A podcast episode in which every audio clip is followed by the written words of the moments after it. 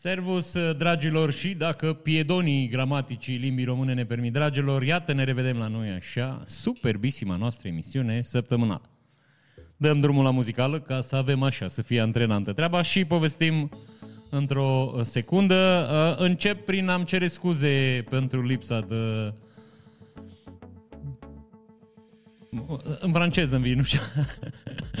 de bucurie și de, înțelegi că îmi lipsește astăzi bucuria și pofta de povești, pentru că cu regret trebuie să vă anunț, îmi pare rău că vă dau eu veștile proaste, dar domnul Piedonei a ieșit din pușcărie.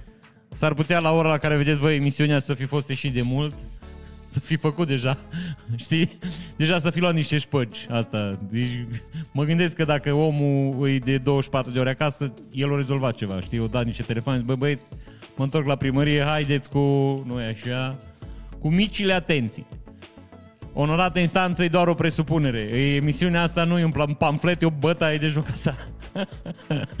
Bun, să trecem la noi așa poveștile care o, ne-au făcut săptămâna nu mai frumoasă, că vă repet, mio fratelo aici pentru mine vestea eliberării domnului Piedone din pușcărie o căzut ca o lovitură năucitoare. Adică eu n-am... Uh, nu o să vă mint și nu v-am ascuns niciodată, nu o să vă ascund niciodată. Eu n-am avut niciodată încredere în, uh, în justiția română, de niciun fel. Deci mie mi se pare justiția română o glumă proastă. Absolut o glumă proastă. Aici încadrez absolut tot ce înseamnă justiția română. Nu, nu fac excepții, deși sunt conștient că există excepții, există oameni care își fac treaba cu, hai să zicem așa, cu uh, profesionalism și care nu se lasă duși, nu e așa, de valul corupției. Dar uh, știți ce mi se pare mie paradoxal? Știți uh, politicienii care îi leagă și îi duce la pușcărie și ei ultimele lor cuvinte înainte de a intra în dubă am încredere în justiția din România? Eu cred că ăsta e un mesaj cifrat. Eu cred că ăsta e de fapt un mesaj exact cum făcea doamna Udrea. Traiane, eu nu fac pușcărie singură, știi? Deci asta zic. Eu cred că ăsta e un mesaj cifrat. Exact cum au băieții aia, știi, pe vremuri, băieții care erau șmecheri pe planetă țică aici, aveau numerele de la mașini puțin depărtate. Ți știți asta? Cunoașteți? Ok. așa și ăștia. Când îl bagă la pușcărie dacă băiatul ăla are, are relații, dacă știe pe cineva de la PSD-PNL, de la curtea de... înțelegi aici, asta nu mă pricep eu la... că n-am prea fost. Ne, eu nefurând lucruri, știi, n-am ajuns pe pușcării și pe la tribunale și pe la DNA. Oh, deci înțelegeți ce vă zic eu aici. Deci eu cred că băieții ăia este exact ca să semnalizeze, bă, eu spun între ăia care au relații, zic, eu am încredere în justiția din România. Și îți dai seama că magistrații care se uită la televizor zicea, oh, ok, băiatul ăsta trebuie, să, ăsta trebuie să-l scăpăm.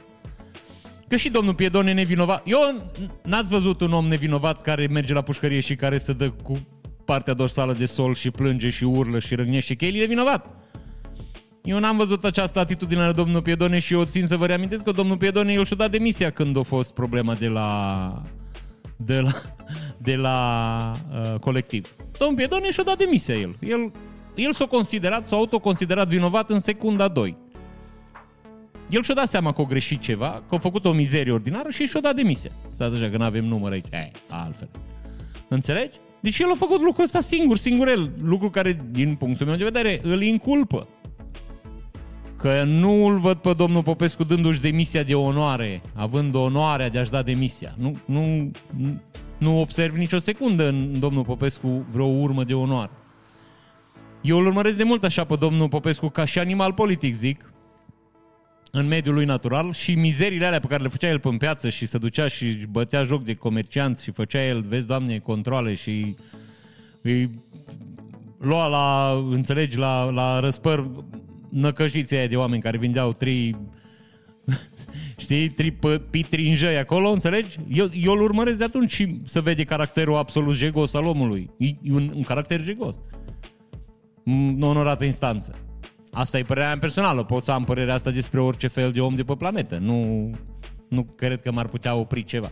Zic asta pentru că s-ar putea, că iar zic, nu știi în țara asta. Domnul Popescu, domnul Piedoniu ne dă în judecată și bineînțeles că o să câștige. Ce șansă am eu să câștig un proces cu domnul Piedone care, în, în primul rând, asta cu Piedone, mizerie, asta ordinară, numele ăsta pe care și l-a luat el, vezi, doamne, brandul lui, Bă, asta, e, asta mi se pare mai jegos decât orice alt lucru de pe planetă, țică, dar să nu mergem acolo. Domnul Piedone e omul care a luat 8 ani în prima instanță, a doua instanță a zis, bine mă, ok, nu chiar așa vinovat. Îi dăm 4 și a treia instanță a zis, nu mă, e nevinovat. În ce sistem juridic, în ce țară, în ce lume mai există așa ceva? Hai că eu înțeleg, prima instanță o greșit, bă, că se întâmplă. Există o șansă din, nu știu, o șansă la, poate, nu știu, la 100. 1% există șanse să greșească prima instanță. Bă, dar dracu și a doua instanță o greșit? Când repet, aveau aceleași date, aveau aceleași informații. Nu, eu dat 4 ani. Au zis, nu, ok, dăm numai 4. Înțelegi? Domnul, domnul Piedone a prins 50% reducere și mie mi se pare foarte interesant că domnul Piedone acum ar avea posibilitatea să dea în judecată satul român să-i plătească despăgubiri pentru că a stat în pușcărie. El ne, fiind nevinovat. Pentru că el nu a fost, el nu și-a ispășit pedeapsa. El a fost declarat nevinovat acum.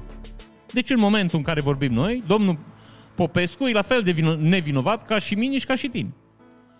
Poate eu, noi având relațiile dânsului și pilele și milioane de euro în cont sau uh, milioane de euro care se dau pe la băieții ăștia din justiție, eu poate sunt mai vinovat decât domnul Piedone. Zic, nu mă... Aia, e doar o părere personală. Asta vă zic. Asta e, cam asta e justiția din România.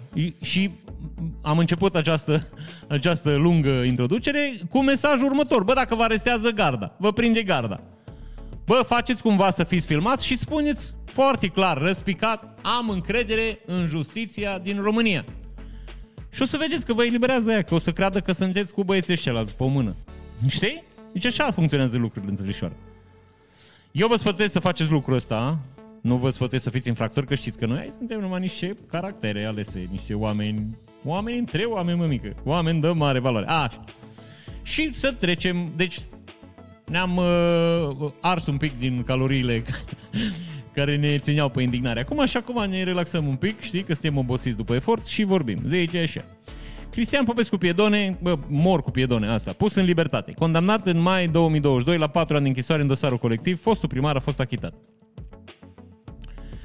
Așa. Decizia a fost luată miercuri de instanța supremă care l-a achitat pe fostul primar al sectorului 4. Piedone a fost eliberat, i-au răspuns pentru păcatele altora. Voi fi repus în funcție, voi duce sectorul până la capăt, mesaj pentru rudele victimelor, dacă erau acolo copiii mei, toți spuneam că sunt nevinovat. Mii de judecători și procurori protest față de modificările privind pensiile speciale. Cauze amânate în majoritatea instanțelor este în interesul societății ca statul, statutul judecătorului să fie unul puternic, respectat și independent. Aici iarăși am o, o nelămurire eu, că am mai spus aici, dacă veniți aici, voi o să plecați prin de nelămuriri. Nu o să veniți lămurire, le, lămuriți, le, lemuriți. Practic e ca și cum am crezut și lemuri, dar nu. Oh. Bă, magistrații ăștia care fac grevă, de ce nu au făcut și magistrații care l-au eliberat pe Piedon? Deci băieții ăștia care l-au eliberat pe Piedon nu puteau să fie și ei în grevă? Ei, ei o, o zis, mai stau o zi la lucru că avem un băiat important de scos din pușcărie? nu puteau să fie și ei în grevă? Eu întreb și eu așa, nu aia zic, nu mă... Știi? Că văd că mii de magistrați, bă, coincidența dracului fixă aia nu erau în grevă, mă. Deci exact, băieții cumva au avut de, bă, s-au dus la lucru în dimineața aia. S-au trezit completul de judecată, înțelegi? Bă, fresh, înțelegi băieții, s-au dus la lucru, eu au văzut pe aia în grevă și au zis, a, eu lucrez astăzi. Știi? Bă, s-au adunat toți în sala judecată și nici tu, nu, nu grevă, nu, nu, și tu, da, bă, bă hai să-l liberim pe băiatul ăla. Că e un semn de la Dumnezeu. Știi ce zic? Deci, practic, așa s-au întâmplat lucrurile. Nu, știi, fără să se înțeleagă oamenii, fără să se vorbească înainte, pur și simplu ei nu au intrat în grevă. Exact completul s-a judecat. Și să vă mai spun ceva. Că iar și părerea mea personală în o dată instanță și dacă, nu știu, trebuie să fac pușcărie pentru asta, mi-asum. Bă, pensiile speciale și salariile astea și toate mizerile astea pe care le primesc băieții ăștia din instanță, pentru asta le primesc. Înțelegi? Deci ei nu primesc pentru că uh, trebuie să fie uh, echidistant și să judece drept. Nu. Ei primesc, primesc uh, um, salariile astea și pensiile astea ca să-i scape pe piedoni din, din pușcărie. Înțelegi? Deci băieții de la PSD și la PNL i-au adunat pe ăștia de la, eu știu, niște șmecheri de la, nu știu, în alta curte de casață, niște băieți niște care reprezintă judecătorii. Și le-au zis, bă băieți, fiți atenți, cine am gândit noi? Voi lucrați, nu știu, atâția ani, primiți atâta pensie. Bă, noi dublăm astea tot. Deci tot ce aici noi dublăm. Bă, dar și voi, când aveți un proces, uite cum băia de la noi care zice am încredere în justiție, că ăsta e cuvântul, știi, ăsta e parola, bă, îl face scăpat. Ce ziceți de treaba asta? Și eu zis, bă, e ok. Că eu nu am văzut niciun procuror, niciun judecător din asta să refuze, să zică, domnule, eu nu doresc pensie specială, eu vreau să fiu... Nu, no, nimic. În schimb, văd că scapă băieții ăștia pe viață și pe moarte. Deci nu au niciun fel de stres, nu există. Eu nu văd oameni care să intre în pușcărie și în țara asta să fură miliarde. Eu, dacă vin acum cineva de la DNA, eu într-o jumătate de oră eu vă dau 10 cazuri de furt din Baia Mare, pe care eu le știu, care eu sunt băiat care nu prea iese în oraș și care sunt vizibile cu ochiul liber. Și furt, furt pe față. Înțelegi? Dacă eu le văd, nu știu, băieții ăștia de la DNA, SRI, 4, 7 și un sfert, 12, 20, 11 și 9 minute, ăștia, băieții ăștia, ăștia ce fac? Că și ăștia la 40 ceva de ani la pensie. Am mai întâlnit și aici niște cazuri fericite, niște băieți care îți de o vârstă cu mine deja pensionari, au o pensie de 8.000 de lei, adică 1.000 și ceva de euro, bine mersi, și își văd liniștiți de viață, deci n-au stres. Că ei au luptat cu corupția din România, care corupție, nu știu cum, e ca burenile, uite că au rezistat. Băiatul a ieșit la pensie, n-are niciun stres, nu s-a agitat, a, zic și, bă, corupția e ca și înainte. Deci eu aia zic, uh, ies acum judecători în stradă să nu le taie pensiile speciale? Ei, iarăși vă spun, ei n-ar trebui să iasă în stradă. Ei ar trebui să judece procesele oamenilor politici. Ar trebui să zică la PSD, vreți să ne tăieți pensiile speciale? Da. Ok. Toate procesele membrilor PSD de mâine să judecă cu celeritate. Le judecă mai repede un pic. Așa ar trebui să fie dacă am trăit într-o țară liberă și normală. Nu, ei fac grevă. Ce înseamnă o grevă? Că băiatul ăla care trebuia să intre în pușcărie și care a furat, mai ori de un an, doi. Știi? Mai stă un pic. Că, bă, e judecătorul în grevă. Voi ar trebui să faceți grevă în sistem accelerat, mămică. Voi ar trebui să judecați mai repede lucrurile. Asta ar trebui să faceți voi. În caz că sunteți supărați pe guvern, pe PSD, pe PNL, pe șleachta asta de hoț, și într-adevăr ați vrea să faceți treabă în țara asta, ar trebui să luați toate procesele în care ți implicați oameni politici, să le accelerați un pic. Și atunci cred că v-ar lăsa în pace, în pace și cu pensiile speciale. Pe mine nu mă deranjează că luați pensii speciale. Ca să mă înțelegeți foarte simplu discuția aici. Și nu mă interesează nici că aveți salarii mari. Din potrivă îmi doresc să aveți salarii mari ca să nu existe uh, fapte de corupție. Să nu fiți tentat să vină unul cu 500 de euro și să vă cumpere uh, justiția oarbă, înțelegi? Să, să, dea, să arunce doi bani, știi? Pe justiție oarbă. Înțelegi ce zic? Pe talerul justiției. Nu, eu vreau să aveți salarii mari, vreau să aveți pensii, vreau să fiți, bă, cei mai fericiți dintre pământeni. Bă, dar pe de altă parte aș vrea să văd și băieți din ăștia în pușcărie. Aș vrea să văd că un băiat care fură milioane de euro de la stat, bă, face mă mică 10 ani de pușcărie. Ca așa dacă unul care fură 10 milioane face un an, doi, n-am rezolvat nimic. Sistemul ăsta nu funcționează, mă frate. Sistemul ăsta e falimentar din start pentru că oamenii, vă repet, stau și evaluează uh, riscurile și câștigul. E ca la păcănele, el zice, frate, stai un pic frate, păi fur 2 milioane de euro, fac 10 ani de pușcărie. Nu merită. Că în 10 ani poate fac 2 milioane de euro. Dar dacă zice fur 2 milioane și îmi dă cu suspendare și de la 5 milioane în sus fac un an, păi fur acum 10. Nici nu, nici nu stă pe gânduri. Că dacă îi să ne uităm în istoria țărișoarei, sunt uh, o groază de cetățeni care au făcut treaba asta. N-are, nu ne ascundem acum după, știi, după cireș. Înțelegeți ce zic eu aici? Eu aș vrea să aveți salarii, eu, dar aș vrea să și văd oameni în pușcărie.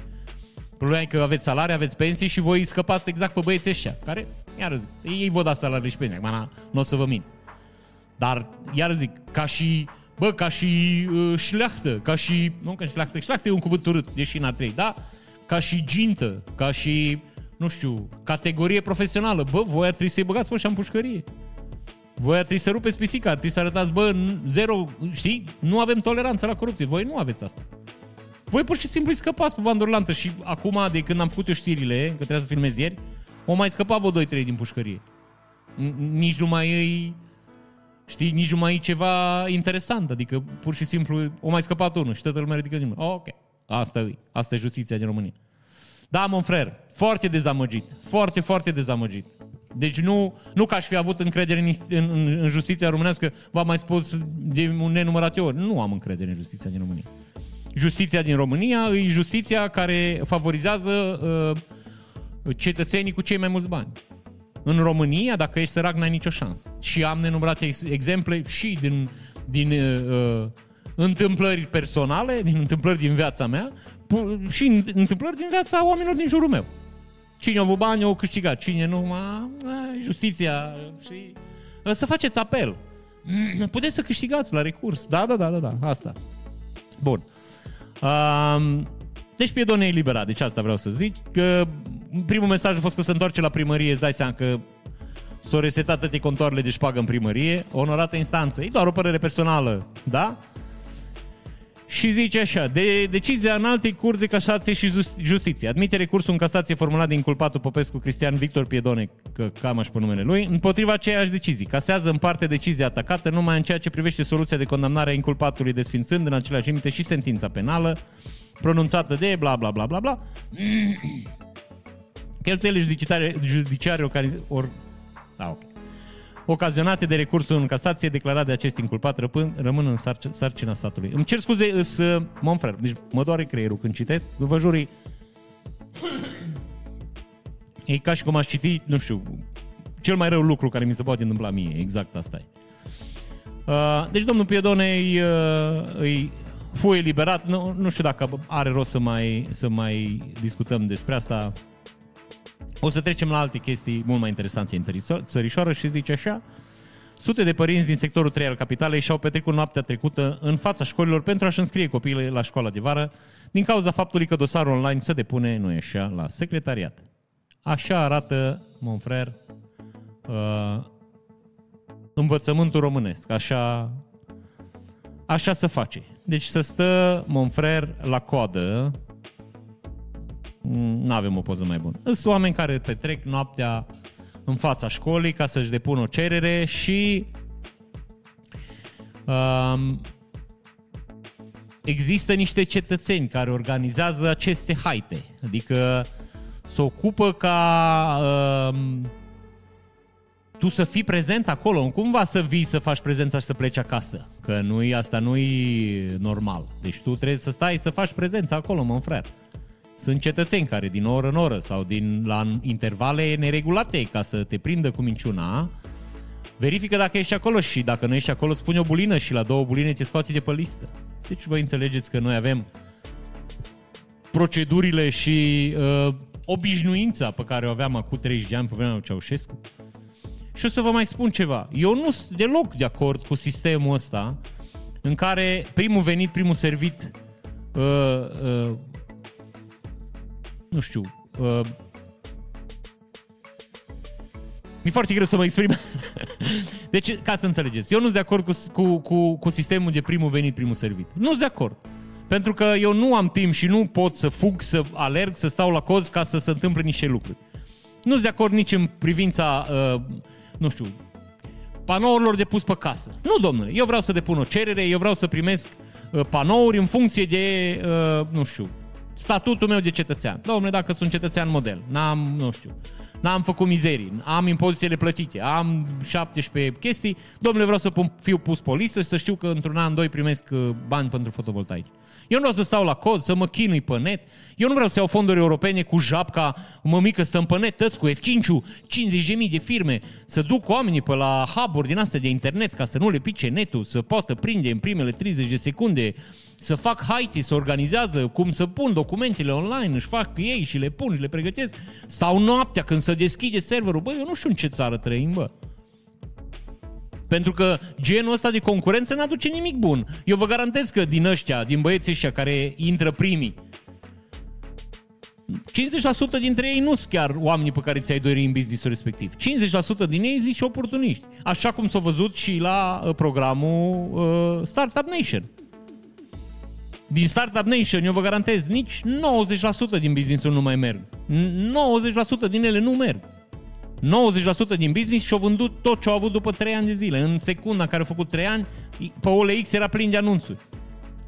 Uitați-vă la datele când expiră uh, 3 ani de la ultimul Startup Nation și uitați-vă pe, pe OLX. O să vedeți mii de anunțuri, mă mică. Să vin de afacere, vând utilaje, vând tot. Sunt care le vând înainte, cu angajați, cu bă, banii. Astea sunt și oportunități, nu știu cum să vă zic eu, uh, care nu fac nimic bine în piață. Nu există nicio analiză. Bă, primul venit, primul servit. Așa și aici. Trebuie să stăm la coadă, mă mică. Nu există niciun fel de criteriu de departajare, nu există niciun fel de listă de așteptare, nu există absolut nimic. Dă-te treaba să face. Și asta, bineînțeles, din cauza corupției. Că dacă i-ar lăsa pe aia de la școala de vară să facă alegeri, mon frère, ar fi mie de euro, de eu cap de om, înțelegeți? Nici asta nu e o soluție, să stăm noaptea la coadă ca să depunem dosarele. Mi se pare absolut aberant. Nu, ar trebui să avem o săptămână să depunem dosare, să nu depindă, deci să nu fie influențată uh, poziția de ora la care ai depus dosarul. La revedere, drum bun. De ce trebuie să facem mizerile astea și să umilim oamenii să stea noaptea? O noapte în stradă, oameni care lucrează, oameni care se duc la muncă a doua zi. Trebuie să stea noaptea să-și înscrie copilul la ceva. De ce trebuie să facem chestiile astea? Nu există nimeni, bă, protecția consumatorului, ceva, cineva care să-i, bă, să-i bage în pușcărie pe nenorociția Nu există justiție în România să vină un judecător să zică, bă, opriți circul ăsta. Mergeți acasă toată lumea. Aveți o săptămână să vă înscrieți, o să găsim alte criterii. Nu există nimeni să facă lucrul ăsta.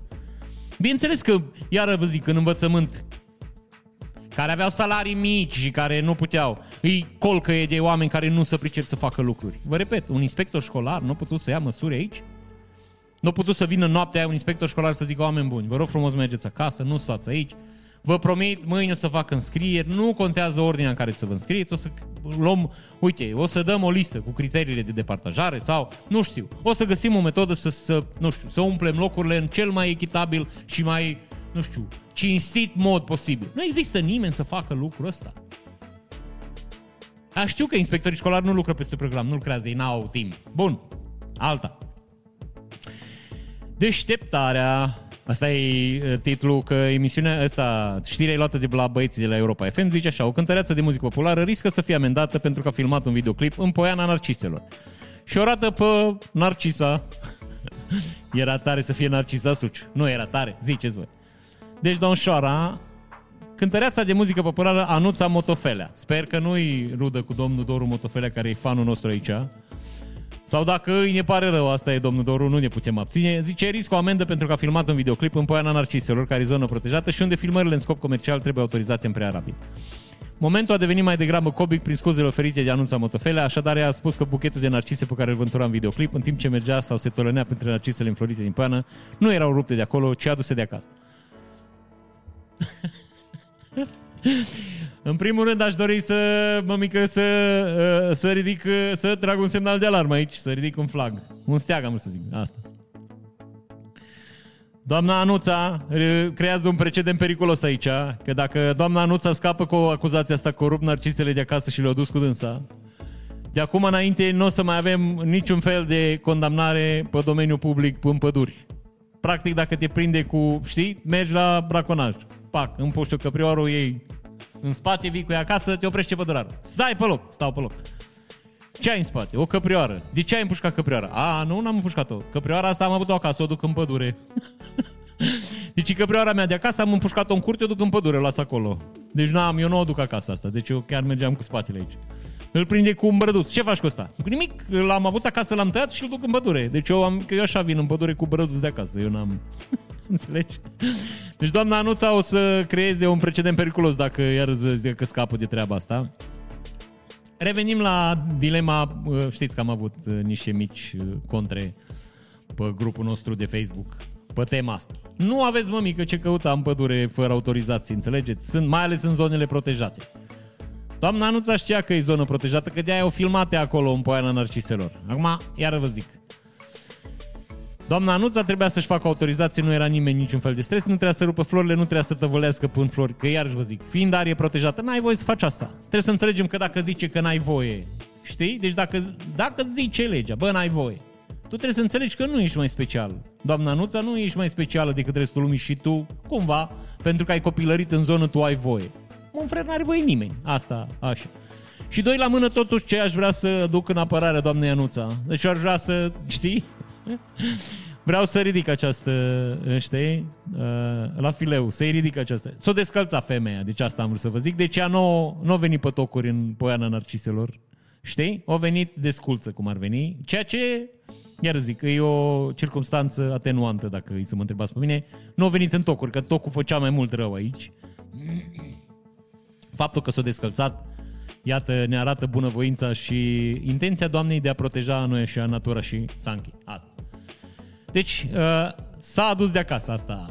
Asta s-a întâmplat. Să sperăm că doamna Anuța o să iei amendă. Eu nu-mi doresc să rău nimănui, vă rog să înțelegeți lucrul ăsta. Dar eu îmi doresc să păstrăm ce avem cât de cât. Pentru că dacă doamna Anuța nu e amendată și nu e sfădită cum trebuie și nu e pusă la punct de autorități, mâine 70 de cetățeni, am să zic o calare, da? mm, nu știu dacă se potrivește termenul, 70 de cetățeni o să meargă năvală în Poiana Narciselor de care ei nu au auzit până acum, ca să-și facă selfie-uri în Poiana Narciselor că îi înțelege ei trendy. Adică, mon frère, cum faci mai multe like-uri? Păi te duci în Poiana Narciselor și faci un selfie. Altfel lui. Că în rapiță și în japiță și în astea Deja mă mică e plină planetețica. Știi? Deci nu mai și în aia galbenă care îmi scapă numele acum. Deci aici, de nu, nu mai merg, vrăjeală. Toată lumea a făcut. Bă, dar în Poiana Narciselor, repede, știi câte amenda? 1000 de lei. Păi, mă mică, merită. Fac 6000 de like-uri, iau, iau de la, nu știu, Avon, iau uh, două șampoane, mai iau ceva de la Bioflash, îmi scot 1500 lei, merită. Benzina e 300, 200 pe machiaj, bă, standa pe manda asta zic. Bun, și avem aeroportul de la Brașov, nu o să insist foarte mult că nu cred că are rost. Uh, avem de-a face din nou cu un exemplu de lucruri făcute cu curu. Era și melodia aia cu curu, cu curu, dacă știți, da? Ceva în genul ăla. Să termină aeroportul din Brașov, care să e o investiție absolut imensă. Vă dați seama că s-o căciulă de bani, n-am stat să verific câți bani s-au cheltuit, că am lucruri mai bune de făcut. De exemplu, trebuie să strângem bani de taxe. Da, asta e cu totul și o altă discuție. Știi? Deci eu zic așa, ca idee. Uh, să fă cu aeroportul și o să... Cumva o să ziceți că e o zero, dar observ un pattern aici. Și patternul ăsta se datorează faptului că țara asta îi condusă și uh, manageriată de niște oameni care, băi, nu se pricep. Băi, nu se pricep și ca să înțelegeți. Noi suntem în rahatul în care suntem pentru că oamenii sunt numiți politic. Oamenii sunt numiți efectiv politic, fără să aibă niciun fel de legătură cu pregătirea, cu expertiza, cu experiența lor. Înțelegeți? Nimic, zero. Când s-a făcut aeroportul din Baia Mare în care s-au investit milioane de euro, bă, milioane de fugi de, știi? Milioane, bă, milioane, deci, bă, saci de bani s-au băgat în aeroportul din Baia Mare. S-a terminat aeroportul din Baia Mare și au zis, ok, am terminat aeroportul, deschidere oficială, oameni, bă, nebunie, înțelegi? Bun, să dăm drumul la zboruri. Și au venit și au zis, păi, voi n-aveți radar. Cum să dăm drumul când ai radar? Și, păi ce, ne trebuie radar? Păi, aterizează ziua, nu? Că noi nu intrăm zborul de noapte. Și, mă, frere, Trei radar. Aoleu. Și de unde l Păi cumpărați Cât e unul? 2 milioane de euro. S-a dus, mamă, mare ședință la, știi, la noi aici, la mică. Trebuie să cumpărăm radar. S-a reevaluat bugetul. O luat de la învățământ, de la câinii vagabonzi, de la uh, fundațiile care aveau grijă de, nu știu, de castanul comestibil, de toată lumea. 2 milioane de euro. S-a cumpărat radar. S-a cumpărat radarul, zice, hai să zburăm. Și se bă, da, stați un pic, zburăm, zburăm, trebuie făcute, omologări, trebuie... și cât durează? Un an. Deci, la noi în Baia Mare, de când s-o dat, de când s-o tăia panglica, pambăglica, știi? Până a început să se zboare, dura vreo patru ani. N-avea, bă, nu, ei nu au avut o procedură. Ei au angajat oameni și zis, avem aeroport, hai să-i dăm drum. Și se, păi nu zboară nimeni. Păi ce nu zboară nimeni? Păi n-aveți radar. A? Știi? Asta. V-am mai povestit, era, știi, era banditul ăla, știi, era un băiat care, că nu era bandit, el prindea bandiți și l-a angajat o familie, era cam bețiv el așa, și l-a angajat o familie să, să prindă un bandit. Și a zis, păi am auzit că ești cel mai bun țintaș din vest. Îs. Vezi sticla aia de acolo, da, trage în ea. Și ăla s-o... Știi? Și să uita la sticlă. De ce nu tragi? Păi ce n-am pistol. Știi? Așa. Dar el s-a pus în poziție, el ca și cum, știi? Așa și așa din Baia Mare. De ce nu zboară? Păi nu avem radar. Așa. S-a terminat aeroportul din Brașov. Milioane, saci de bani, mamă, cea mai mare investiție, o zburat toți prim-ministri și second ministri, toată lumea, mon frère, să tăia panglici, Oameni politici, domne, ce am făcut? Zic, au făcut din banii lor, știi? Deci ce am făcut aici, ce am realizat, investiții. Eu am, bă, eu am făcut, noi am făcut, căcat, n-a făcut nimeni nimic.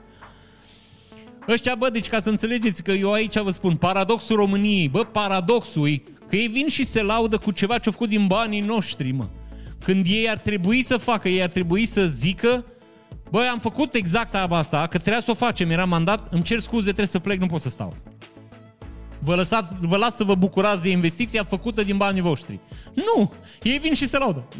Eu, bă, eu, mandatul meu, bă, eu am făcut, bă, eu, din banii mei, mă, eu am, eu am strâns fonduri, mă, am atras fonduri eu. Din banii noștri, mă. Și nu. Ar trebui când se, când se inaugurează ceva de genul ăsta, ar trebui să zică la domnilor, din banii dumneavoastră, am făcut tot ce vedeți aici, meritul meu, meritul meu e că, nu știu, m-a prins Dumnezeu în funcție fix când s-a terminat. Asta a fost în fișa postului, eu trebuia să termin asta. Nu trebuie să mă felicitați, asta e meseria mea.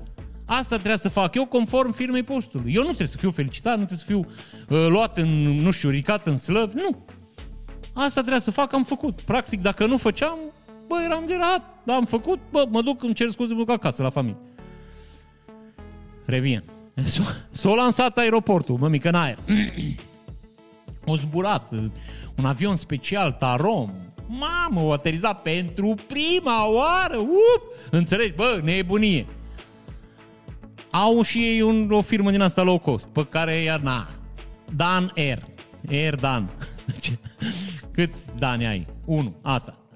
Dan Air, Dan Air.aero au un avion și fac curse, nu știu, Brașov, Nürnberg, Durschkenfeld, asta zic, nu știu. Ideea e că aeroportul din, din Brașov nu funcționează decât până la ora... Da, așa că vă zic aici. Până la ora 7 seara.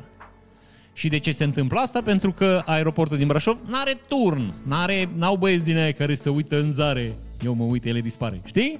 Deci ei nu au. Și ca să poată funcționa au nevoie de controlor de zbor. Controlorii de zbor sunt niște băieți care să pricep la treaba asta. Înțelegi? Au centura neagră la din astea și ei cu asta se ocupă. Ei dirigează avioanele pe ce culoare să meargă, un să aterizeze, pe ce piste, pe ce au nevoie. Ei, trăind într-o lume mai civilizată, controlorul de zbor nu mai trebuie să fie mămică cum era până acum pe aeroport. Și băieții ăștia lucrează cu controlorii de zbor din Arad. Care controlorii de zbor din Arad, paradoxal, pe aeroportul din Arad, care e ca aeroportul din Baia Mare, e superb, dar lipsește cu desăvârșire. Deci controlorii din Arad nu lucrează până la ora 7 seara. Când aeroportul din Brașov putea să lucreze cu controlorii din, de, de trafic din București, care lucrează non-stop. De ce nu lucrează?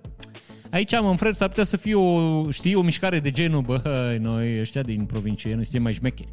Nu dăm noi la bucureșteni. Ceea ce, pe de o parte, aș putea să înțeleg că uh, văd manifestări de genul ăsta. Nu le aprob. Văd. Eu, ca să înțelegeți, eu nu simt și nu nici nu popularizez, nici nu încurajez alea cu bă, Clujul e mai deștept, București e mai șmecher, uh, nu știu, Aradul mai frai. Nu cred.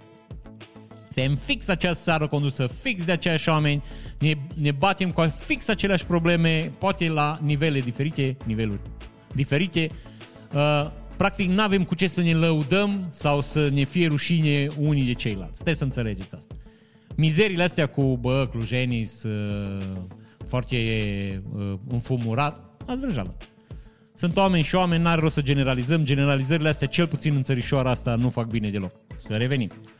Deci de ce nu a reușit aeroportul din Brașov să iei uh, controlor de zbor din București? E o întrebare la care nu pot eu să vă răspund. Dar, vă repet, așa, privind la rece, s-ar putea să fie o mică, știi, o mică încercare așa de enclavizare aici, de la noi aici din provincie. Ceea ce iarăși dăunează la business pentru că băieții ăștia de la Danair, Danair, hei, Danair, băieții ăștia, a, a, că, să vede, e branding, branding. Cu oare cum să se numească compania asta? Mm, nu știu. Pe mine mă cheamă Dan și avem un avion. Mm. Oare cum să-i zice? Bă, brainstorming, nopți, cafele, nicotină, țigări, înțelegi, bă, concentrări din alea. Pepsi cu zahăr, fără zahăr, cola, Red Bull, știi? Astea, Monster, ca să le zic pe tăti. Și la un moment dat zice unul, bă, cum ar fi? Face liniște, bă, să aude cucuveaua în pădure, să înțelegi, să... Bă, frigiderul să oprește din tors, știi? Deci, bă, liniște din aia. Să-i zicem ploaia nu mai bate în geam, înțelegi? Deci, bă, să faci o liniște de aia incredibilă. Să audi cum rugina roade caloriferul, știi? Și zice, cum ar fi să-i zicem Daner? Bă, frățică. adrenalină, inim bătând la unison, nebunie, urale, bă, sar cafelele în aer, paharele alea de carton îndoite, apa aia de la fântână să răstornă, curge pe Hai, bă, nebunie, nu, Daner. Ai, ai, ai. Bun, și ce siglă are Daner? Hai așa, din viteză, hai să vă zic, stați să caut pe net, că n-am căutat până acum, stai așa.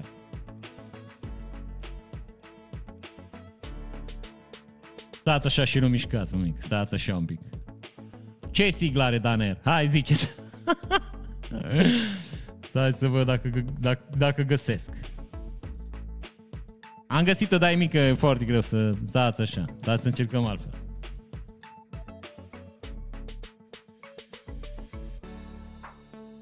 Bă, cine caută, nu e așa, iată, găsește.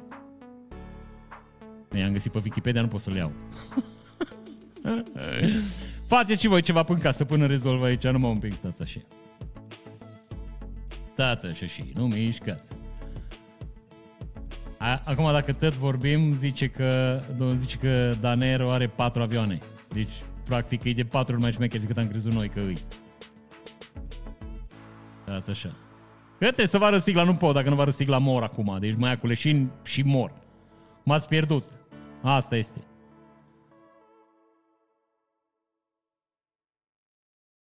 Deschide cu vizualizatorul. ok, nu vă mai fierb, ăsta e. Deci, e mică, dar e a noastră, cum zicea în reclama aia la dănțile. Deci Daner, da, are un fărștârmoc aici, are, un, are o frățică, o formă din asta, hai să zicem aerodinamică, să fim indulgenți, să zicem aerodinamică. E lupul dacic, înfășurat în tricolor. Din start două lucruri care nu se potrivesc. Că lupul dacic și tricolorul n-au de-a face unul cu celălalt, pentru că vin din timpuri total diferite. Că așa ar putea să pună, nu știu, lupul dacic și, nu știu, sigla Steaua București. Zic ca iurea, nu mă bag în fotbal, înțelegeți ce vă zic aici. Deci, bun, da, aia vă zic. Dan R, un exemplu de branding și de... Și am vrut să vă mai arăt ceva, dacă tot suntem la capitolul ăsta. La D este o codiță așa, dacă vedeți. Care nu e un lucru bun, știți? E o codiță care seamănă exact cu codița lui băiatul ăsta, lui, cum îi zice la ăsta, lui Zamolxe. Are denumire lupul dacic ăsta. Lupul cu trup de șarpe și cu plămâni de vidră.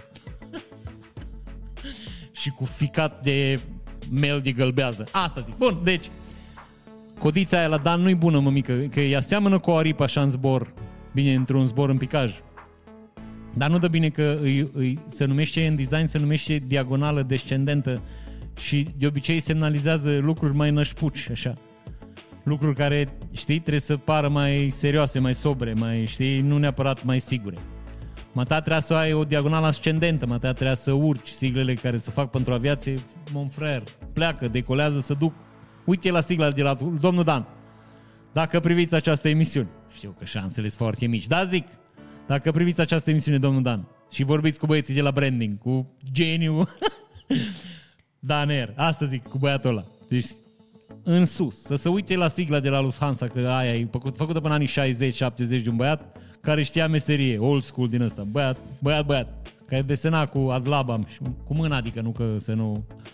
Cu mânuța și făcea chestii care urcau înspre, știi? Deci practic decolau. Amatale, sigla pleacă un pic în, știi, să nu fie într-un ceas rău, zic eu, n-am... Aia zic, deci aeroportul Brașov, în primul rând că nici nu avem unde să ne reparăm, nu e așa, aeronavele. Deci eu, de exemplu, când mă duc cu avionul meu personal, în Brașov eu nu pot să-mi fac revizia la aeronav. Așa că toate avioanele trebuie să zboare în București, să-și facă revizia și pe aia să se ducă la Brașov. Bă, trebuie să punem asta pe seama faptului. Acum, hai să fim înțelegători. Oamenii de la aeroport o dat și ei o șpagă să fie acolo n-au, n-au de unde să știe, avem nevoie de un 10-15 ani până mai vin alții care și ei la rândul lor odată o șpagă să fie acolo și care nici ei nu o să facă nicio treabă și la un moment dat cumva miraculos, încet, încet lucrurile o să se pună la punct cu o viteză de 10 ori mai mică decât se pun la punct în Occident. Așa funcționează țărișoara. Deci eu zic că aia v-am spus. Cel mai simplu mod să tratăm aceste probleme e să nu avem așteptări ca să nu fim dezamăgiți. Înțelegi? Bun, așa și ce mai vreau să vă arăt, că chiar trebuia să vă arăt ceva. Să, pură, să puseră la licitație spațiile din aeroportul Brașov, care nu e așa, ă, are minunatele una, două curse pe zi, da? Deci sunt 73 de oameni pe zi. Cred că aeroportul din Baia Mare are trafic mai mare. Și zice așa. Spațiile din incinta aeroportului Gimbav închiriate la prețuri exorbitante până la 570 de euro pe lună pe metru pătrat, chirie pentru un bancomat și 1100 de euro pe lună pentru un automat de cafea sau snack-uri. Am 1100 de euro să dai pentru un automat de cafea, bine bănesc că în banii ăștia inclus și curentul, mă gândesc. 1100 de euro, mie mi se par buni, bani mulți pentru un automat de cafea, dar nefiind în business, eu nu știu ce sume învârt, bă, învârt băieții ăștia. Eu am făcut în tinerețe, eu am făcut niște automate din astea de cafea, de sandwich-uri de asta, le-am modificat, nu le-am făcut eu cu totul, că să știți, nu sunt rocket science, nu sunt ceva foarte complicat. Am modificat niște, ban- niște automate din astea și băieții aia ziceau că o mașină din aia le aduce cam 150-200 de euro pe lună.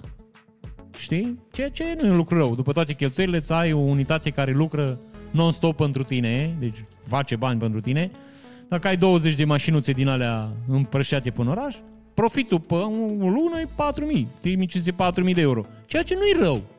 Înțelegi ce zic? Deci, practic, în primul an, un an și ceva, doi, îți scoți uh, investiția în mașini și după aia, practic, trăiești, nu așa, din, din munca, uh, munca mașinilor. Asta, cum ar veni.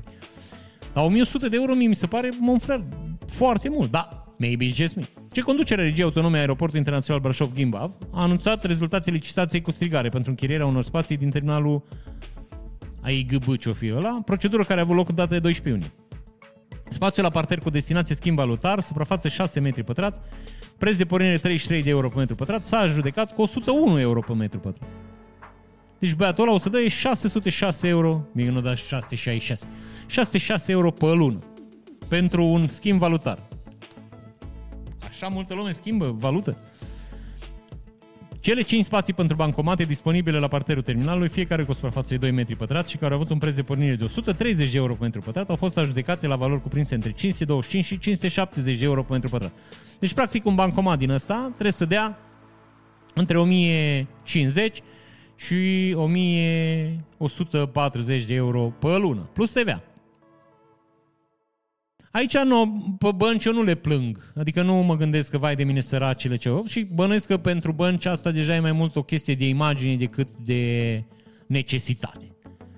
Adică bănuiesc o bancă își dorește să-și pună bancomatul în aeroport ca, nu știu, băieții care zboară cu avionul să vadă, a, uite, banca respectivă are bancomat aici, înseamnă că este o firmă serioasă, știi? Mă gândesc. Că nu cred că un automat din, un bancomat din, din într-un aeroport aduce veniturile astea, indiferent ce comisioane ar încasa. Bun, așa, un spațiu de 8,47, deci 8,5 metri pătrați, situat tot la parterul terminalului și având destinația ticketing, a fost atribuit la valoare de 158 de euro metru pătrat. Deci, practic, ă, pornirea licitației a fost la 33 de euro metru pătrat și el a ajuns la 160. Și ăsta e 1000 de euro pe lună. Hmm. De asemenea, au fost închiriate 16 spații cu destinația vending cafea și vending mix, aflate la parter în zone de check-in și plecări interne, precum și la etaj în zona publică și cea de plecări externe. Având fiecare suprafață de un metru pătrat, respectiv 3,2, prețul a fost de 130 de euro pe metru pătrat, iar adjudecarea s-a făcut la valori cuprinse între 190 și 1100 de euro pe metru pătrat pe lună. Bă, oameni buni, vă sunteți nebuni? Nu în ultimul rând, alte șase spații aflate la parter cu destinația rentă car și având suprafețe cuprinse între 5 și 8,7 metri pătrați, Prețul de pornire a fost 33 de euro metru pătrat. Au fost adjudecate la valori între 140 și 200 de euro pe metru pătrat pe lună. Durata închirierii este de 5 ani, începând cu data punerii la dispoziție. Eu cred aici, ca să înțelegeți, eu cred că aici îi entuziasmul unor cetățeni care s-ar putea să nu mai fi făcut business de genul ăsta. E exact fenomenul pe care l-am observat în Baia Mare când s-a deschis molul. Știți că molul când a început să construiască, cumva au lăsat impresia că, bă, toate afacerile din Baia Mare o să se mute în mall, că toate magazinele din Baia Mare o să se închidă în afară de cele din mall și că toată populația din Baia Mare o să locuiască efectiv în mall. Asta era ideea încetățenită, împrăștiată între locuitorii minunatei urbe. Știi? Urbi. Urbi, știi? Ah, okay. uh, în momentul ăla, majoritatea clienților mei au vrut să-și deschidă magazine în mall, ceea ce ca să înțelegeți, e o capcană, pentru că în mall, în primul rând, trebuia să-și amenajeze spațiile. O amenajare de spațiu începea de pe la 26.000 de euro pentru că trebuia să ai pompa ta de căldură, trebuie să ai toate sistemele de stingere de incendii de făcute pe banii tăi. Toate instalațiile care s-au făcut în mall s-au făcut pe banii chiriașilor. Mall nu cheltui decât pe, pe betoane banii, ca să înțelegeți. Bun. Și pe lângă asta te lega la cap un contract pe o te- perioadă nedeterminată sau minim, nu știu, 5 ani, 10 ani, ceva greu, în care tu erai obligat să plătești chirie chiar dacă închideai spațiu și în care tu erai obligat să plătești chirie plus un procent din încasări dacă depășeai o anumită sumă. Deci ei ziceau, bun, tu faci profit 10.000 de lei, dacă faci 10.000 și un leu, noi venim și îți luăm de pe casa de marcat încasările și trebuie să ne dai atâta sută din profit. Și chiar în condițiile astea, deși eu am vorbit cu foarte mulți dintre clienții mei și am, am încercat să le explic că nu-i bine, foarte mulți dintre ei, repet, foarte mulți dintre ei, și-au deschis magazine în mall. Era bătălie, să făceau licitații pe niște spații la niște tarife de două ori mai mari decât era chiria normal. Ce s-a întâmplat aici? După un an de zile, toate, hai să zic nu toate, dar 90% dintre ele au dat faliment și după 10 ani de când e mall aici, uh, mai există stau să mă gândesc acum, cred că unul singur din magazinele de la început e, un, un, e o agenție de turism. În rest, niciuna dintre ele nu a rezistat și au fost înlocuite încet încet de branduri mai mari sau de rețele uh, naționale sau de alți cetățeni care nu ești... Două, pardon, două, două, că acum este și o farmacie din asta naturist. sau trei, cu tot cu două farmacii naturiste și o agenție de turism. S-ar putea să fie mai multe, dar zic așa ca idee. Deci înțelegeți ce vă zic aici? Trei business-uri au rezistat din 80-90 și restul o dat faliment și a fost dat în jecată de mall, că băieții ăștia de la mall, ca să înțelegeți, ăștia niște, mă frere, ăștia ăștia ca niște rechini, ăștia te, te distrug complet. Chiar dacă tu dai faliment, el te dă în jecată, ți-a casa, ți-a, trebuie să plătești, deci nu, nu te lasă. Dacă tu ai promis că îi dai bani pe 5 ani, trebuie să dai bani pe 5 ani. Nu există pentru ei niciun fel de înțelegere, nu există niciun fel de nimic. Ei au luat și pe perioada pandemiei, toate magazinele au fost închise, ei au luat bani pe chirie, nu interesează. Ăștia cei mai rapace, cei mai, cei mai răi dintre comercianții pe care i-am întâlnit eu până acum. Deci, uh, cum era aia cu pumnii mei, nu cunoaște mila, aici ai, știi? Uh, directorii mei nu cunoaște mila. Asta e moto molurilor din România. Bun, să revenim la așa. Eu cred că și aici, vorbim de Brașov, ne întoarcem la discuția inițială, că am făcut o, un fel de parantezoacă. Că e parantez, dar e mai mare. Parantezoaca e mai lung. Uh, băieții ăștia din Brașov au fost luați de val. Deci cred că sunt niște băieți, niște antreprenori din ăștia care zic, bă, vreau să fiu acolo, vreau să fiu acolo, văzut că crește prețul și în mintea lor, mai ales la băieții ăștia care nu se pricep la business sau sunt la început de business, zic eu, e doar o părere personală. El zice, bă, dacă ăla de la Gigi Tours vrea să dă 1000 de euro pe metru pătrat, înseamnă că merită înseamnă să fac bani. Eu dau 1100, știi? Eu am firmă mai mică, pentru mine eu nu mă uit la 100 de euro, știi? Mai bine nu mănânc o lună. Asta cred eu. Deci să dai 1100 de euro pe metru pătrat ca să pui un vending machine sau ceva, bă, mi se pare, tot, bă, aberant. O să trăim și o să vedem, eu sunt foarte curios câți ore să reziste din ăștia. Estimările mele sunt că foarte puțini. Pe de altă parte, s-ar putea să fie și, uh, cum să vă zic eu, uh, o perspectivă inițial diferită, băieții zic, bă, eu încerc, dacă nu merge, asta este, nu le mai plătesc, ce pot să-mi facă? Doar statul român o să mă știi, că statul român nu prea, executori astea nu prea. Bun, Constanța, o profesoară, refuză să încheie mediile elevilor claselor la 9 și a 10 pentru că ar exista virus în catalogul electronic. Interesant că la elevii din clasa 8 și a 12 nu există. Scandal la sfârșit de an școlar într-un liceu din Constanța. Situația școlară a elevilor nu este încheiată pentru că profesoara de biologie refuză să le încheie mediile din catalogul electronic. Părinții s-au revoltat, inspectorul școlar județean a cerut conducerii liceului să găsească rapid o soluție. Inspectorul școlar trebuie să găsească el o soluție, nu trebuie să-ți ceară, că de e inspector școlar. Trebuie să se ducă la școala respectivă să zică, doamnă, aveți în secunda asta aveți 24 de ore să încheiați mediile elevilor. Dacă nu, vă rog frumos să vă aștept demisia pe masă. Vă mulțumesc pentru colaborare, zi bună. Asta trebuie să facă un inspector școlar, nu să ceară de conducerii să rezolve problema. Că dacă cere conducere, mai durează 8 zile. Așa, liceu energetic din Constanța. Păi, pe energie aici. Energie. Bun. Copiii stau pe holurile liceului și așteaptă ca profesoara de biologie să le încheie mediile la această materie. El ar fi cerut să prezinte mai întâi ce au făcut la proba practică, spune Vasile Popa, tatăl uneia dintre elevi. Ce a chemat pe elevi dacă i-au, i-au prins, au prins plantele. Le-a dat niște semințe să scoată flori și dacă nu scot flori, le scade două puncte. Le-a zis doamna, au fost semințe seci și nu interesează. Da, deci practic trăiam și noi până aceste momente, să dădea de la școală, o sămânță trebuie să o pui în apă și trebuie să ai grijă de ea. Majoritatea elevilor uitau de a să usca și asta este. Doamna profesoară de biologie văd că nu le încheie medie dacă nu vin cu floarea. nu vin cu, cu planta, cu buruiana la lucru. Așa. Și practic zice două sunt soluțiile de rezolvare în acest caz. Fie profesoara înțelege care e obligația de a încheia mediile, fie cercetare disciplinară începută în liceu să fie finalizată cu desfacerea contractului de muncă. În acest fel, mediile pot fi încheiate de alt profesor angajat. Acum, vreau să vă mai spun ceva aici. Facem o mică paranteză, nu-i parentezoacă, e parentezică.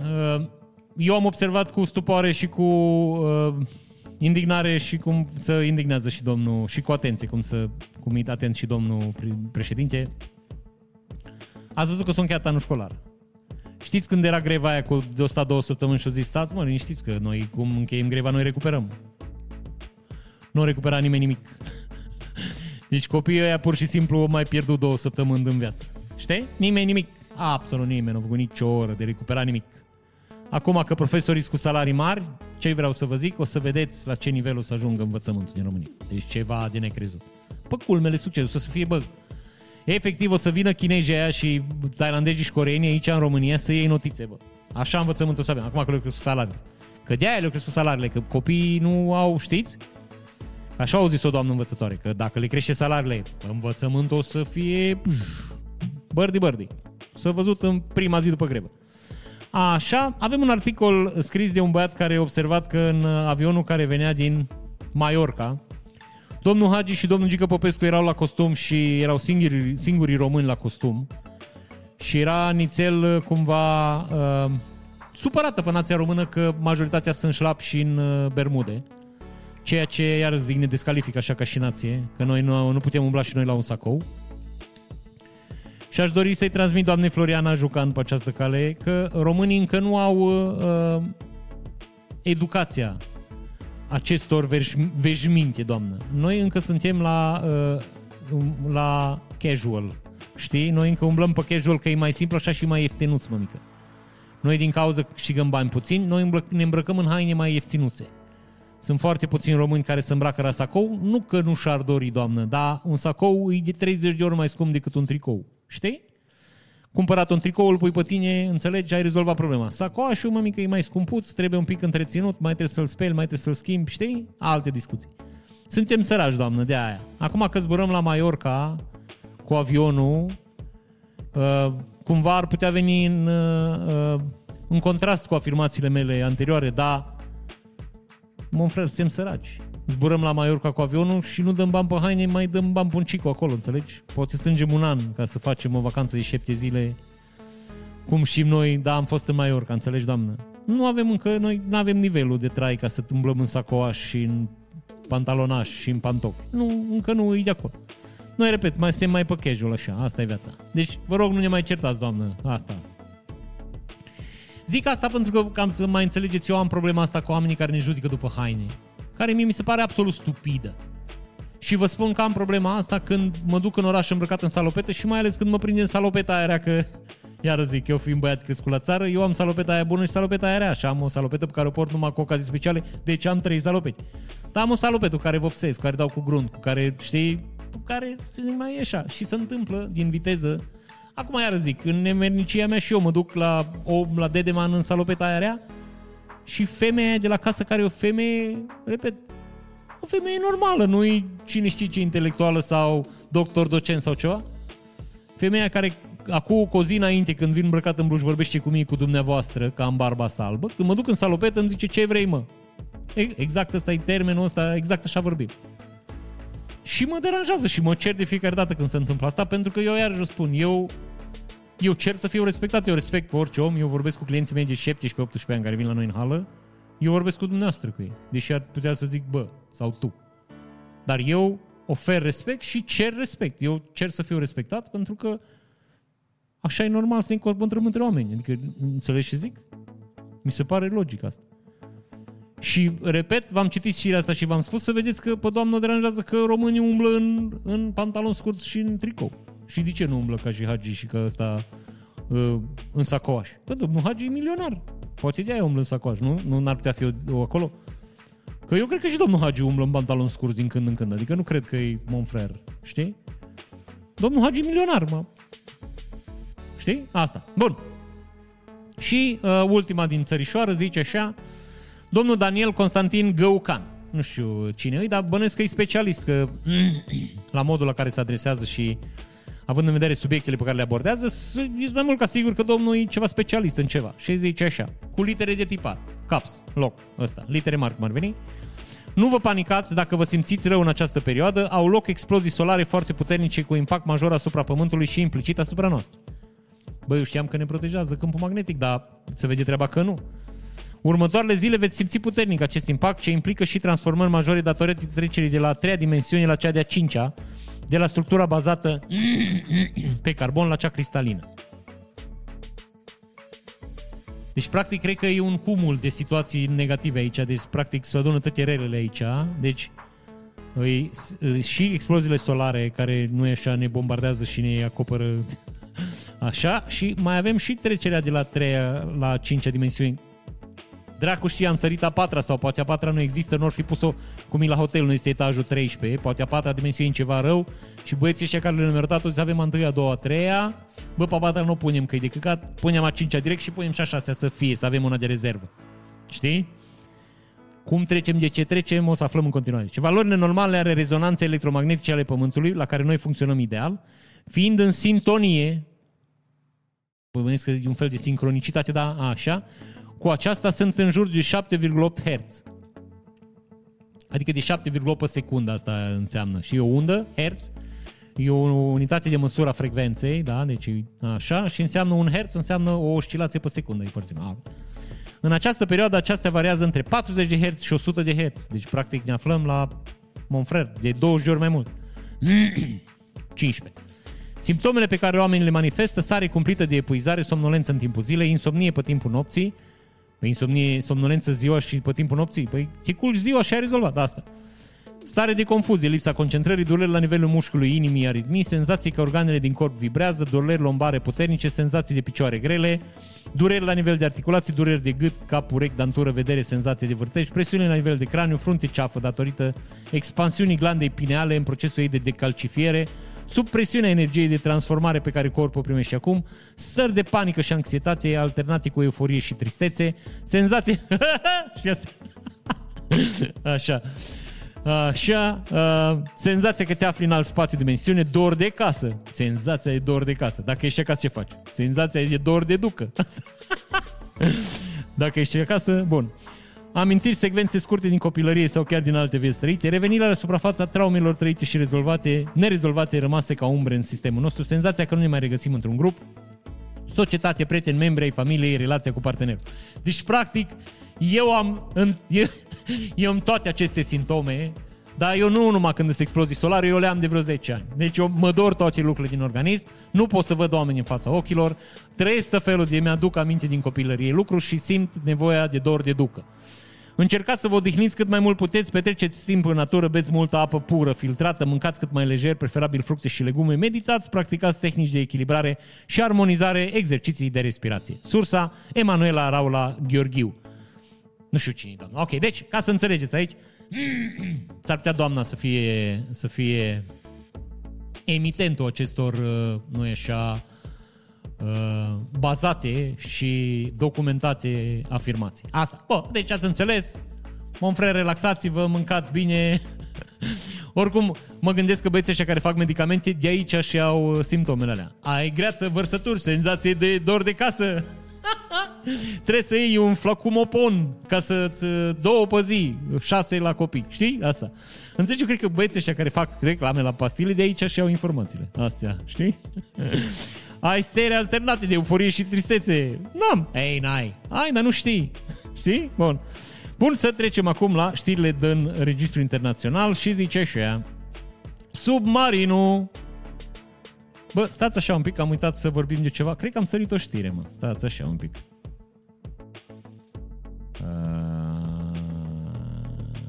da, am sărit o știre și din nefericire, stați așa un pic. Sărit o știre cu băiatul ăla din Vișeu. Din Vișeu. Așa, da, am sărit o știre, iată-ne, ia câte-ne, câte-ne, câte-ne, câte Zice așa, bărbatul din Vișeu de jos care a intrat cu mașina automobilul în care se aflau soția și fica lui, rămâne în arest. Uh,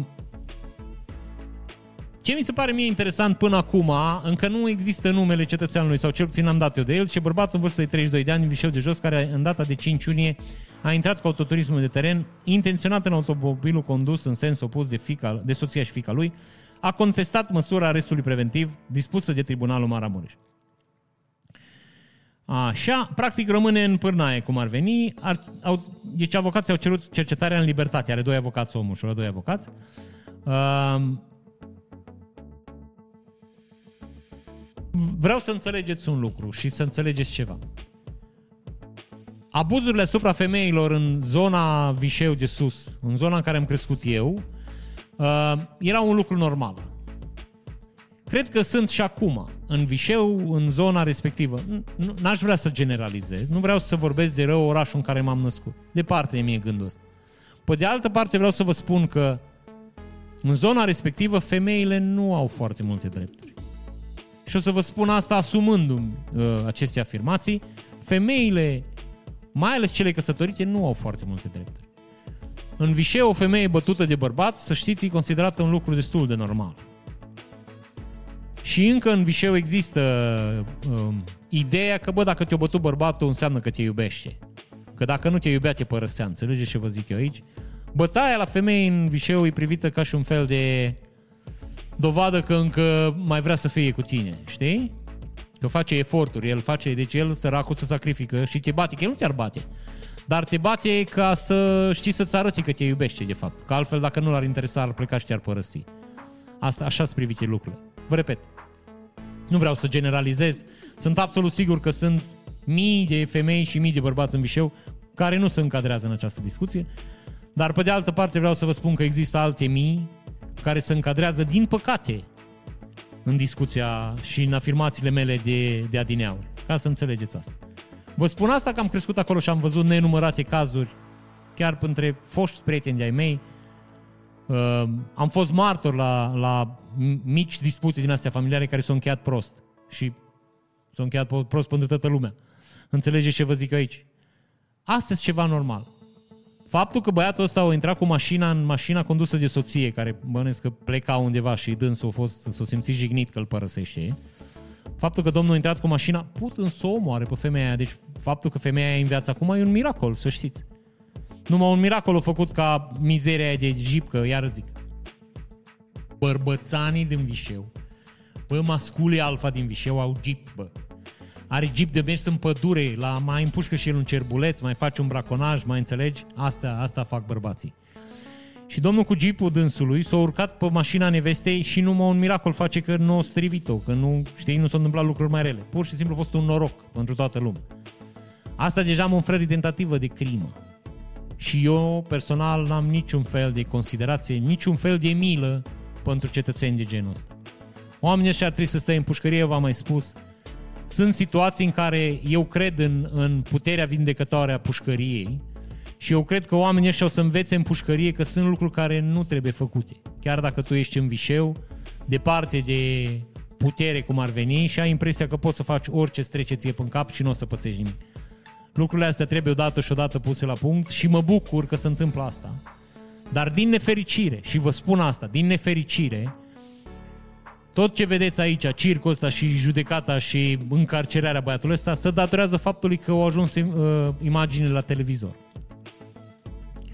În Vișeu să petrec și să o petrec... No, s-ar putea, iar zic, s-ar putea să fiu puțin, puțin rău aici. Eu uh, fac niște afirmații bazându-mă pe experiențele pe care le-am avut eu în Vișeu, oraș din care eu sunt plecat de foarte mulți ani. Vreau să vă zic că acum să împlinesc vreo 13 ani de când am plecat definitiv din oraș. Dar în momentul în care am plecat eu în Vișeu se întâmplau niște lucruri care erau de neconceput în orice țară normală, civilizată. Aveam băieți care furau lemne din pădure și un băiat de la PSD cu tirurile lui, tiruri luate cu japca de la un băiat la care îi împrumutase bani, ca să înțelegeți, și matriculate fără ca ăla să fie de acord, proprietarul jeepului, proprietarul tirurilor. Nu știu niciodată că tirurile nici nu mai sunt pe numele lui, înțelegeți? Băiatul ăla mergea cu un Audi în față, cu un Q8, Q9, Q7, nu știu ce Audi avea el, mergea în față, în fața tirurilor cu lemne și a fost oprit de poliție și l-a bătut pe polițist. Polițistul s-a refugiat în sediul poliției, unde băiatul ăsta a intrat și l-a bătut din nou. Despre lucrurile astea nu s-a aflat niciodată, n-am văzut niciun articol scris, nu a mers nimeni de la ProTV să filmeze. Și traficul cu lemne a continuat ani, zile, ani buni de zile și băiatul ăla candida la tot felul de funcții în zonă. Nu știu dacă înțelegeți ce vă zic eu aici. Orașul, zona aia, părțile depărtate de, știi, de, de capitală, sunt mai sălbatice, eu înțeleg asta. Cu cât îți mai departe e capitala Imperiului, cu atât îți mai sălbatice. Dar în zona acolo sălbăticia, uh, protejată de niște băieți uh, cu funcții politice sau cu relații politice la nivel înalt, era la, la Monfrer, la cote alarmante. Eu de-aia am plecat din Vișeu. Faptul că băiatul ăsta s-a urcat peste nevastă sa în, cu mașina nu denotă decât uh, obiceiurile zonei. Acolo așa trebuie să-ți faci dreptate, singur. Acolo uh, tu ești stăpân. Femeia nu e un, uh, femeia nu e un organism. Femeia e proprietatea ta. E un obiect. Înțelegi? Ea nu are voință, nu are voie să facă ce vrea ea. Tu trebuie să-i spui, tu trebuie să, să ea trebuie să facă ce îi spui tu și dacă nu ai voie să o bați și să o omori. Asta, deci să înțelegeți. Repet, nu generalizez, dar pentru mulți cetățeni din Vișeu, asta e o credință. Și încă o dată, nu vorbesc de rău orașul în care m-am născut, din potrivă. Uh, iubesc orașul ăla și mi-aș dori să fie cât de bine să poate. Mai țin legătura cu foarte mulți oameni de acolo, mai povestim, facem diverse lucruri împreună. Nu m-aș întoarce acolo niciodată pentru că pentru mine a fost Bă, a fost o dezamăgire cruntă. O mare parte din oamenii din orașul a fost o dezamăgire cruntă și de-aia am plecat. Au fost puțini oameni pentru care merita să rămân, așa că mi-am făcut băgăjelul și am plecat. N-are importanță aici și n-aș vrea să credeți că uh, părerea mea despre oraș în vreun fel îmi influențează discuția de acum. Trecut 13 ani, în 13 ani uiți, mă frer, și ierți orice. Dar eu vă spun că ce s-a întâmplat acum e o consecință absolut normală a modului în care se întâmplă lucrurile în orașul ăla. Atâta timp cât există șlachtele astea politice care fac ce vor ele, oamenii o să reacționeze la fel, pentru că un băiat care îl vede pe ăla că bate polițist în secția de poliție, el înțelege că trăim în vestul sălbatic și că dacă el simte nevoia să-și omoare nevasta cu mașina, el poate să o facă. Că și băiatul ăla bate polițiști. Bă, fiecare face ce vrea el aici. Înțelegeți? E o lipsă crasă de autoritate acolo. Sau cel puțin era. Dar faptul că un băiat de 30 de ani face lucruri de genul ăsta, vă repet, nu face decât să, să-mi întărească afirmațiile. Acum vă mai spun ceva. În, în Vișeu se întâmplă lucruri destul de nașpa, destul de des. Eu mai aud de la unii și alții tot felul de chestii. Da? Nu-i, nu, nu-i leagă. Nu-i bagă în pușcărie. Iar vă zic, n-apar la televizor. Deci cred că soluția ar fi să-i dați, Monfrer, când se întâmplă ceva, filmați și dați la ProTV. Că cred că așa am, am reușit să facem, știi, să-i mai liniștim pe cetățenii recalcitranți din zonă. Bun. Trecem la știrile din internațional. Din păcate, uh, știrea despre uh, submarinul care trebuia noi așa să, să se întâlnească cu Titanicul uh, nu mai e de actualitate. Mini-submarinul, submersibilul din, din nefericire au suferit un accident, oamenii de la bord au pierit. În afară de faptul că, da, sunt niște oameni care au murit, chiar dacă memele de pe net uh, încearcă cumva să ne să ne înveselească că au murit niște oameni bogați, lucru care mie mi se pare, vă rog să nu vă spărați pe mine, de un mega rahat. Uh, v-am mai spus și vă repet, înțeleg glume despre orice, nu înțeleg glume despre moartea unor oameni, indiferent de statutul lor sau de avere, faptul că a murit un miliardar, nu știu de ce ar trebui să bucure pe cineva. Nu cred că dreptul la viață ține de câți bani ai sau nu cred deopotrivă că ar trebui să ne bucurăm de moartea unui om dacă ăla era bogat. Ha, a murit. Că ea câți bani avea și, și da, a murit. Mi se pare un pic aberant. Da, repet, um, nu știu dacă e cazul să transmitem noi condoleanțe cetățenilor, dar uh, vă repet, trebuie să fim nițel triși că au murit niște oameni. Indiferent de statut, indiferent de uh, avere sau de ce au făcut până acum ei în viață. Moartea e un lucru prea prea definitiv ca să mai, mai uh, să mai existe un dar. Și bă, au murit, dar bă, și el a făcut. Nu mai. Moartea ei s-a terminat. Judecata unui oameni trebuie să se întâmple pe parcursul vieții. Pe parcursul vieții avem dreptul să spunem despre oameni tot ce credem noi. Avem voie să-i judecăm. Uh... cer scuze, am probleme cu vocea. Dar nu trebuie să mai facem asta și, și după moarte. Bun, o să vă arăt o colecție a unui băiat. Uh, să înțelegeți ce înseamnă pasiunea pentru Star Wars. Omul și-a făcut armata lui de clone, cum ar veni. Mai are până la un milion, în caz că știți despre ce vorbim aici. O să vă arăt o poză din Spania, unde în Spania, așa cum v-am mai povestit, există posibilitatea legală să deții o plantă de cannabis sau două. Mi se pare că e o plantă de cetățean.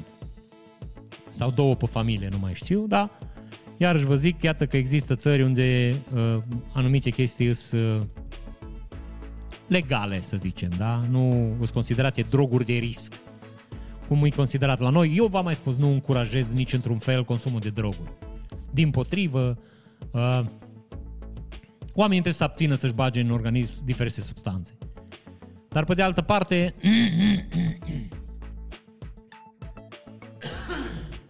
pe de altă parte, dacă sunt substanțe care e demonstrat că nu dăunează, n-ar trebui să fie considerate droguri de risc și să bagi oameni în pușcărie pentru ele. Da. Um,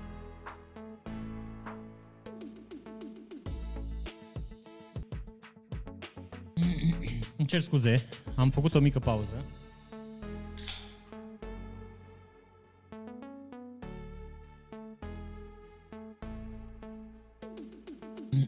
Mi s-a uscat gâtuțul.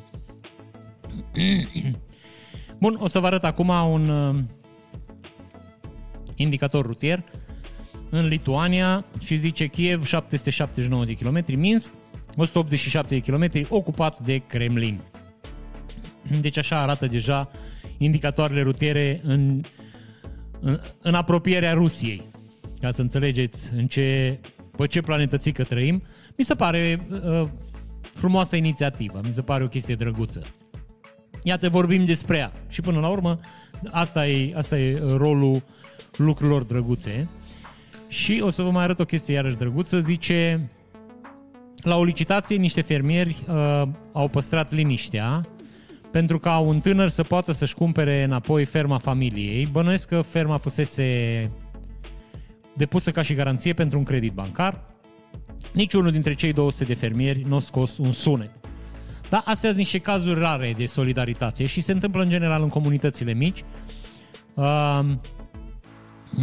un asemenea caz am văzut, să știți, și pe mine m-a impresionat, în Spania, în timpul crizei uh, economice, uh, ca să înțelegeți, în Spania lucrurile funcționează puțin diferit de, de, de România. Meseriașii sunt uniți în, în, în niște asociații. În asociația respectivă trebuie să faci niște școli ca să fii primit și uh, ai drept să profesezi. Dacă nu profesezi cum trebuie sau nu respecti regulile respective, ești scos din asociația respectivă și prin eliminarea din respectiva asociație nu mai ai drept să profesezi. Ceea ce, iarăși vă spun, e o soluție foarte bună pentru a păstra, în primul rând, tarifele, adică e o soluție clar ca să ca să, să rămână niște tarife ridicate, să nu există oameni care sparg uh, piața. Pe de altă parte, e și pentru a păstra calitatea și siguranța serviciilor și o să înțelegeți imediat la ce mă refer. Uh, era vorba despre uh, lăcătuși, să le zic, nu știu termenul la noi, oamenii care trebuie să deschidă uși dacă ți-ai pierdut cheia, nu știu cum le zice. Unlocker, ceva. Descuietor de uși, cum ar veni. Deci, practic, dacă ai un seif stricat sau ai așa, no, în Spania există o asociație profesională, oamenii fac școli și, bineînțeles, îs monitorizați de poliție, dau niște rapoarte când se duc să deschidă un seif, fac niște poze, semnează un, bă, o înțelegere cu cine cer acte omului care are seif, înțelegi? Adică să întâmplă niște lucruri la nivelul profesional uh, să elimine hoția, cum ar fi normal în orice, nu e și țară de pe planetă țică mai puțin România.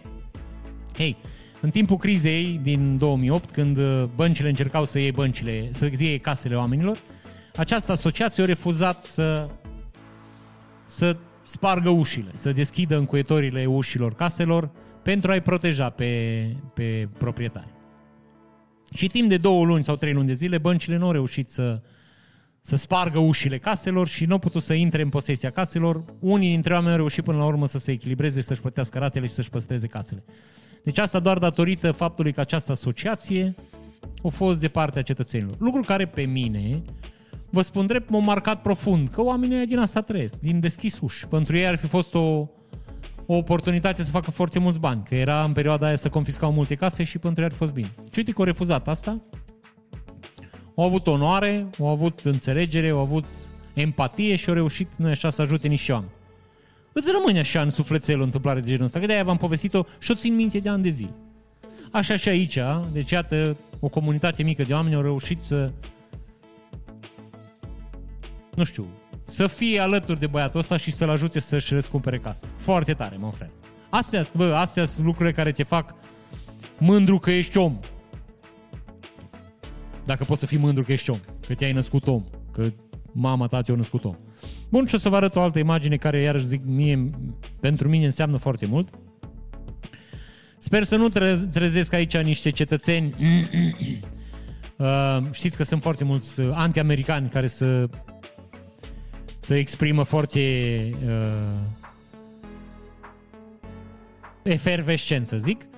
Uh, băiatul ăsta ducea, care, ducea colete pentru Amazon, în caz că nu vedeți, și a observat că steagul Americii îi răsucit și l-a desfăcut, l-a salutat și a plecat la muncă. Bă, asta spune mult despre oameni. Eu vă rog să mă credeți. Eu în România nu cred că o să văd un gest de ăsta niciodată. Niciodată. Un la mână că nu avem înregistrări. Eu vă zic așa ca idee. Uh, noi nu avem, uh, nu avem motive să ne iubim țărișoara. Vă rog să mă înțelegeți din suflet. Nu avem motive. Eu personal, eu care sunt născut în România, care sunt om nu știu cum să vă zic eu, uh, că eu mi-aș dori să fiu mândru de România. Îmi mi-aș dori să am chestii cu care să mă mândresc. Nu pot. Că nu am cu ce. N-am. Mie mi rușine de multe ori de țărișoara asta. De multe ori când vin străini și avem discuții, eu cumva îmi cer scuze pentru diversele chestii care se întâmplă în țară. Eu îmi cer scuze. Bă, vă rog să ne iertați că nu avem drumuri, vă rog să ne iertați că nu avem justiție, vă rog să ne iertați că nu avem poliție, vă rog să ne iertați că nu avem educație, vă rog să ne iertați că e mizerie pe drum, vă rog să, deci vă rog să-mi cer scuze eu, eu, în numele țărișor, în numele industriei, cum zicea, v-am mai povestit că am avut o tipă care a făcut un clip și că își cere scuze în numele industriei. Așa, bun. Și articolul nelipsit de pe urban.ro, Kevin Spacey cu două săptămâni înainte de ultimul proces de hărțuire sexuală. Max Media a încercat să mă transforme într-un monstru, dar de la oameni n-am văzut decât afecțiune.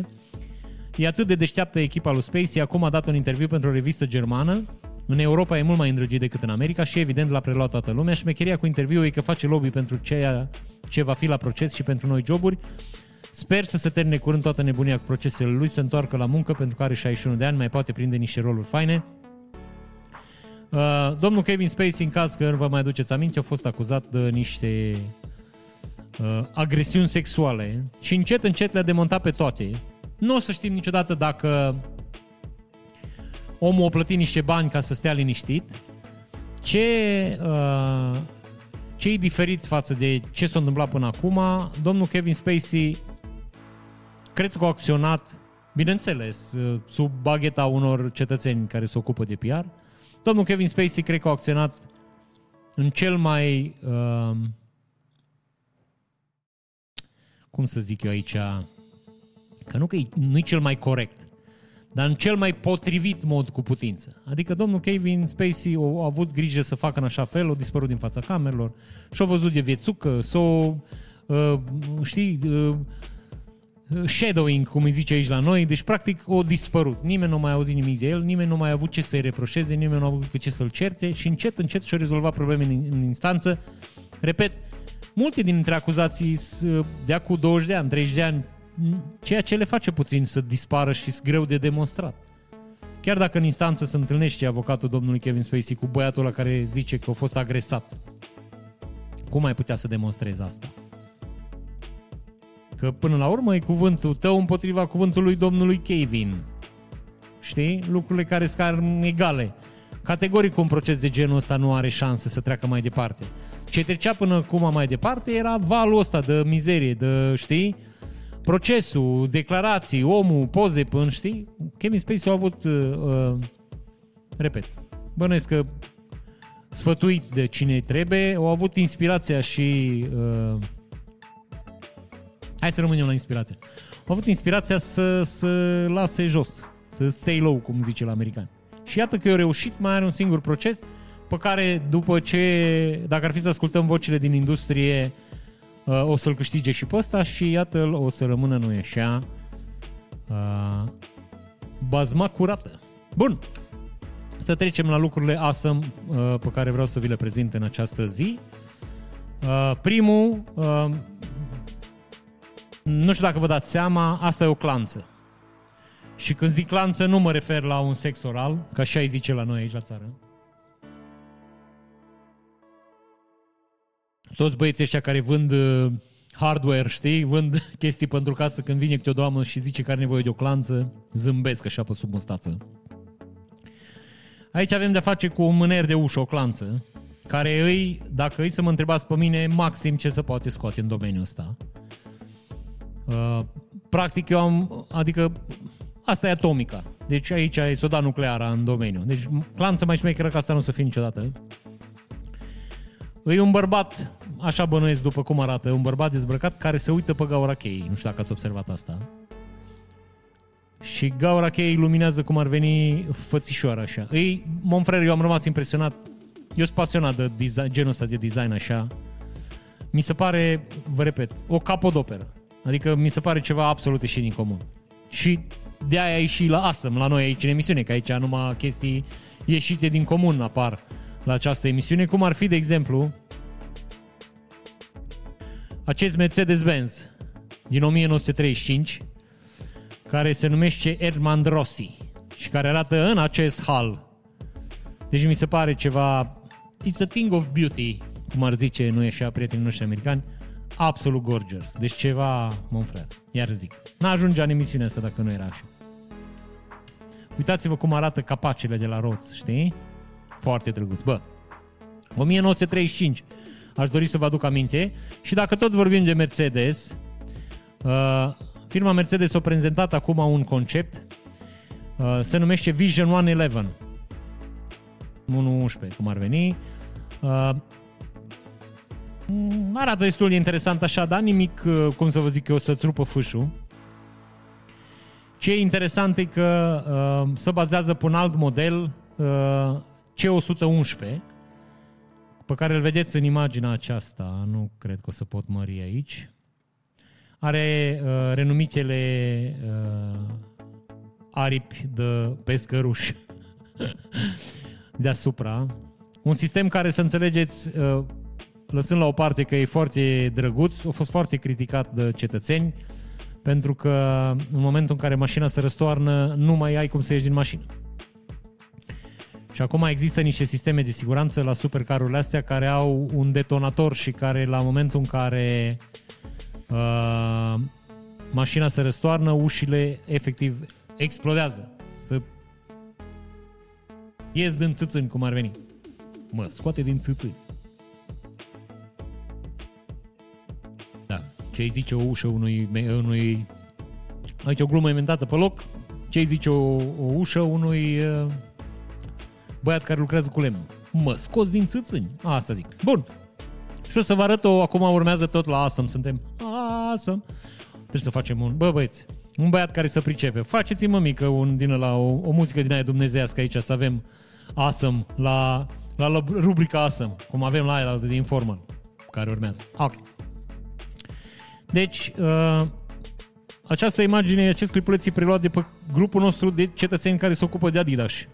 Nu știu dacă v-am zis, mi-am luat Adidas și Darth Vader. După 2 ani. ta ta ta ta ta ta ta Ah, ok. Bun.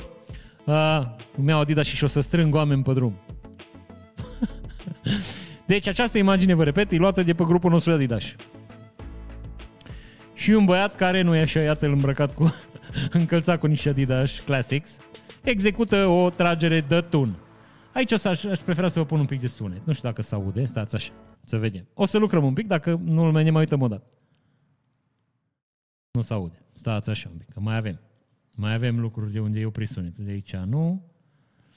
HDMI, de aici e bine. Bă, trebuie să audă. Da, în ce? Dacă nu se aude, nu-i vina noastră. Asta. Zbâș. Am făcut eu că n-are sunet. deci, practic, n-aveam sunet și de aia am făcut eu. Oare chiar n-are sunet această minunată chestiuță? Da, știu de ce n-are sunet. Stați așa și nu mișcați. Stați așa și nu mișcați, stați așa și nu mișcați. Am mai pus un căbluțu cu țuțu, cu țuțu, căbluțuțu. Asta e, trebuie înainte de asta, trebuie să punem zăsunetul. Ok. Aia zic. Now watch this.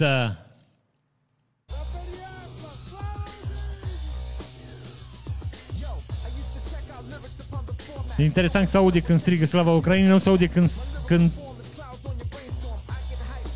trage tunul.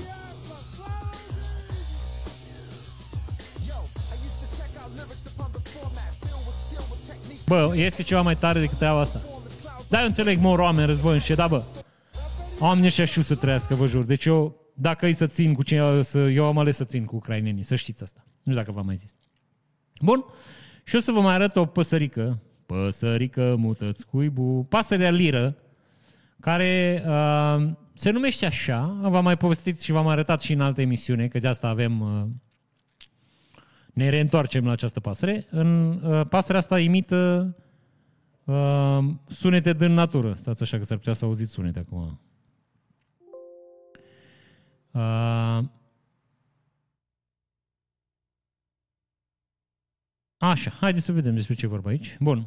Deci, pasărea se numește liră pentru că un băiat cânta la liră, o pasăre din asta a auzit lira, s-a dus în pădure, o cântat și celelalte păsări liră o imitat-o.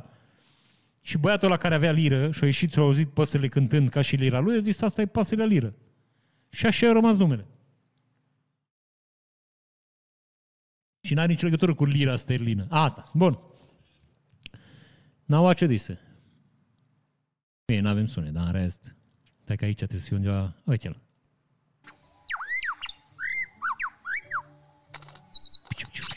Asta am făcut eu, să nu... The lyrebird is found only in the forests along the southeast coast of Australia. It has also been heard mimicking the sound of foresters and their chainsaws. Deci ce să și imite păsărica? O drujbă. Deci imită niște băieți care taie copac. Dacă era în România, imita și în jurăturile. Ia, e tot Hristosul, mătii! This bird can mimic almost any sound. A camera. A car alarm. Mă, nu știu dacă e drept asta, nu știu dacă nu-i făcătură. Even a baby crying. Dar dacă nu-i făcătură, e foarte tare, mă sounds, the male lures a mate with a complex natural song that uses bits borrowed by at least 20 other types of birds. Deci, practic, face vrăjală cu textele de la alte păsări, cum ar veni, știi? E un fel de AI, înțelegi, care fură de la fiecare și se dă mare. Asta zic. Bun, stați să vă ce am aici, că mi s-a blocat pagina.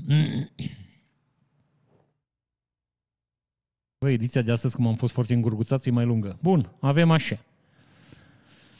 Uh, Paradis tropical Santa Sentosa Cove, Singapore, care arată în acest fel. Zice băieți, bănuiesc că din ăștia mai săraci, mai paupere așa, numai văd că numai trei au e, panouri solare, mai o bărcuță, mai o mașinuță, mai un sens giratoriu foarte drăguț. Și mai avem același gen de, de așezare, dar mai pe sărăcie așa, sărăchie. Zice așa, Mijingo Island, Lake Victoria, e cât o jumătate de teren de fotbal și uh, adăpostește 500 de suflete. Monfrer, acum, dacă e să mă întrebați pe mine, cred că e mițică aglomerație la băieții și în sat acolo. Așa, urmează să urmăriți, stați așa, o pozuță, așa arată fulgerul când lovește apa. Bineînțeles, e un paratrăznet acolo, dar cam asta vedeți. Ceea ce trebuie să rețineți și, vă repet, nimeni nu zice asta, fulgerul nu vine din cer în pământ, el pleacă din pământ spre cer. Dacă îi să înțelegeți ce vorbim noi aici. Deci fulgerul nu lovește, deci fulgerul pleacă de jos în sus și se ramifică. Asta. Bun. Avem aici o pozuță, uh, zice așa. Deci, uh, nava spațială Challenger, fotografiată de pe satelitul SPAS. Da? Deci aici ai Challenger, poza e făcută de pe satelitul SPAS. Poză făcută în iunie 1983. Și am dorit să vă arăt poza asta doar ca să vă gândiți în ce nivel, la ce nivel de tehnologie era țărișoara noastră în 1983, când băieții ăștia au trimis în spațiu un satelit cu care au făcut o poză la nava lor spațială. Deci, nu, atât, asta aș vrea să vă gândiți, că am mai avut discuția asta despre economia României din anii 80. Când noi porneam camioane cu pămătuf din ăla, cu, cu motorină, știi? Bun. Aici se mai blochează niște lucruri, că sunt pagine deschise de mult și așa e în Chrome. Viața cu Chrome, așa, încă două de pe, de pe Awesome. Aici avem o viorică, zice, făcută de Domenico Gali în 1687. N-au ce mă frère. Deci uitați-vă ce a putut să facă omul ăsta pe vioară. Bine, bănuiesc că toate alambricările astea și toate încrustațiile afectează rezonanța uh, instrumentului. Dar chiar și așa, uh, ca și obiect decorativ, e gorgeous. Mai ales, repet, gândiți-vă că e făcut în anul 1700, 1687. Ok? Și ultima pe ziua de astăzi, tot din spațiu și tot de la american vine, e o poză făcută dintr-un avion care zbura la altitudine foarte mare și uh, arată lansarea navei uh, Atlantis în septembrie 2006. Și arată în halul asta. Deci așa arată lansarea navei. Foarte drăguț. Bă, știi? Poza e așa pe care trebuie să le vezi odată în viață și urmează, nu e așa, rubrica Informal. Asta zic. Bun, da, nu știu, s-a auzit cam ciudat? Informal. Ah, s-a auzit în căști. Eu n-am auzit, da? Maybe it's just me. Bun, voi ați auzit? S-a auzit informal? Informal! De aici. Deci dacă s-a auzit, înseamnă că e și aici și putem să punem noi așa și așa și și uh, minunatul logo al acestei rubrici. Și avem așa Now watch this. Punctulețul ăsta mic de aici, pe care îl vedeți voi aici, ăsta e pământul care se vede, deci e făcută poza de uh, nava Voyager 1. Fix în momentul în care părăsea sistemul solar.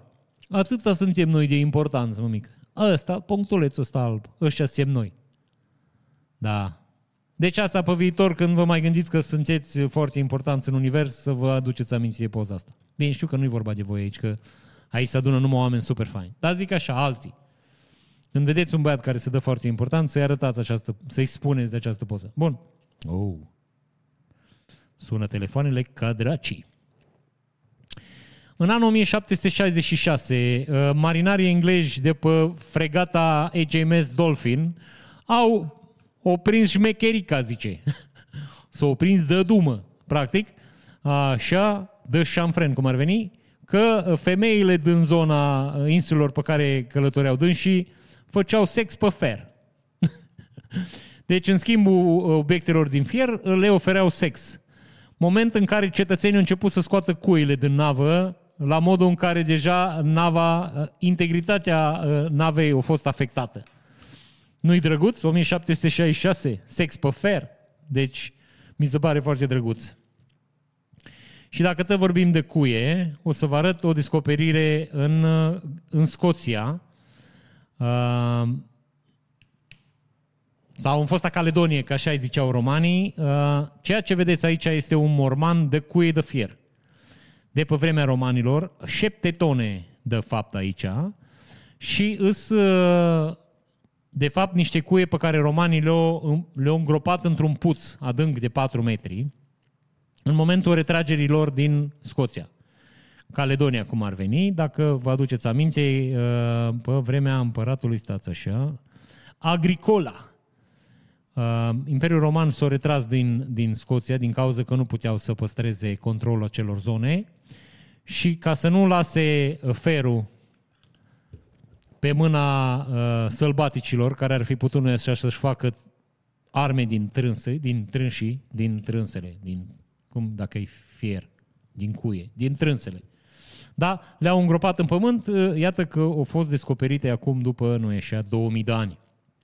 875-400 de mii de cuie, cântărind aproximativ 7 tone. Deci, mămică, iată, vedeți că se explică succesul uh, militar al romanilor prin perspectiva cuilor. Știți că romanii oriunde mergeau, ei rapid își construiau un fort ei și ei noaptea, când înoptau undeva, ei își construiau niște, niște așezări, niște garduri, niște chestii ca să poată sta acolo.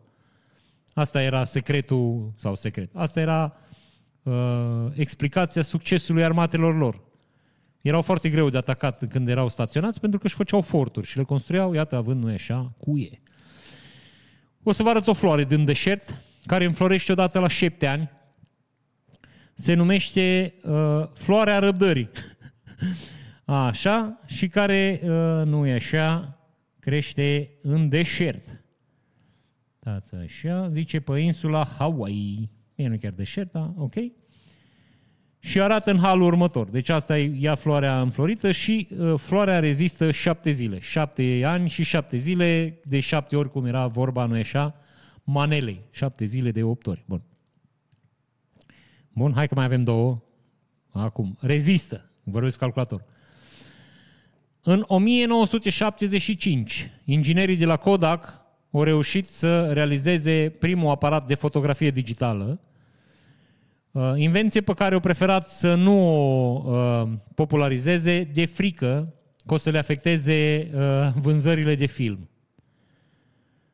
Vreo 30 de ani mai târziu, 40 de ani mai târziu, firma Kodak o dat faliment, nu mai reprezintă absolut nimic în industrie, doar uh, mai rezistă datorită unor patente care încet, încet devin obsolete.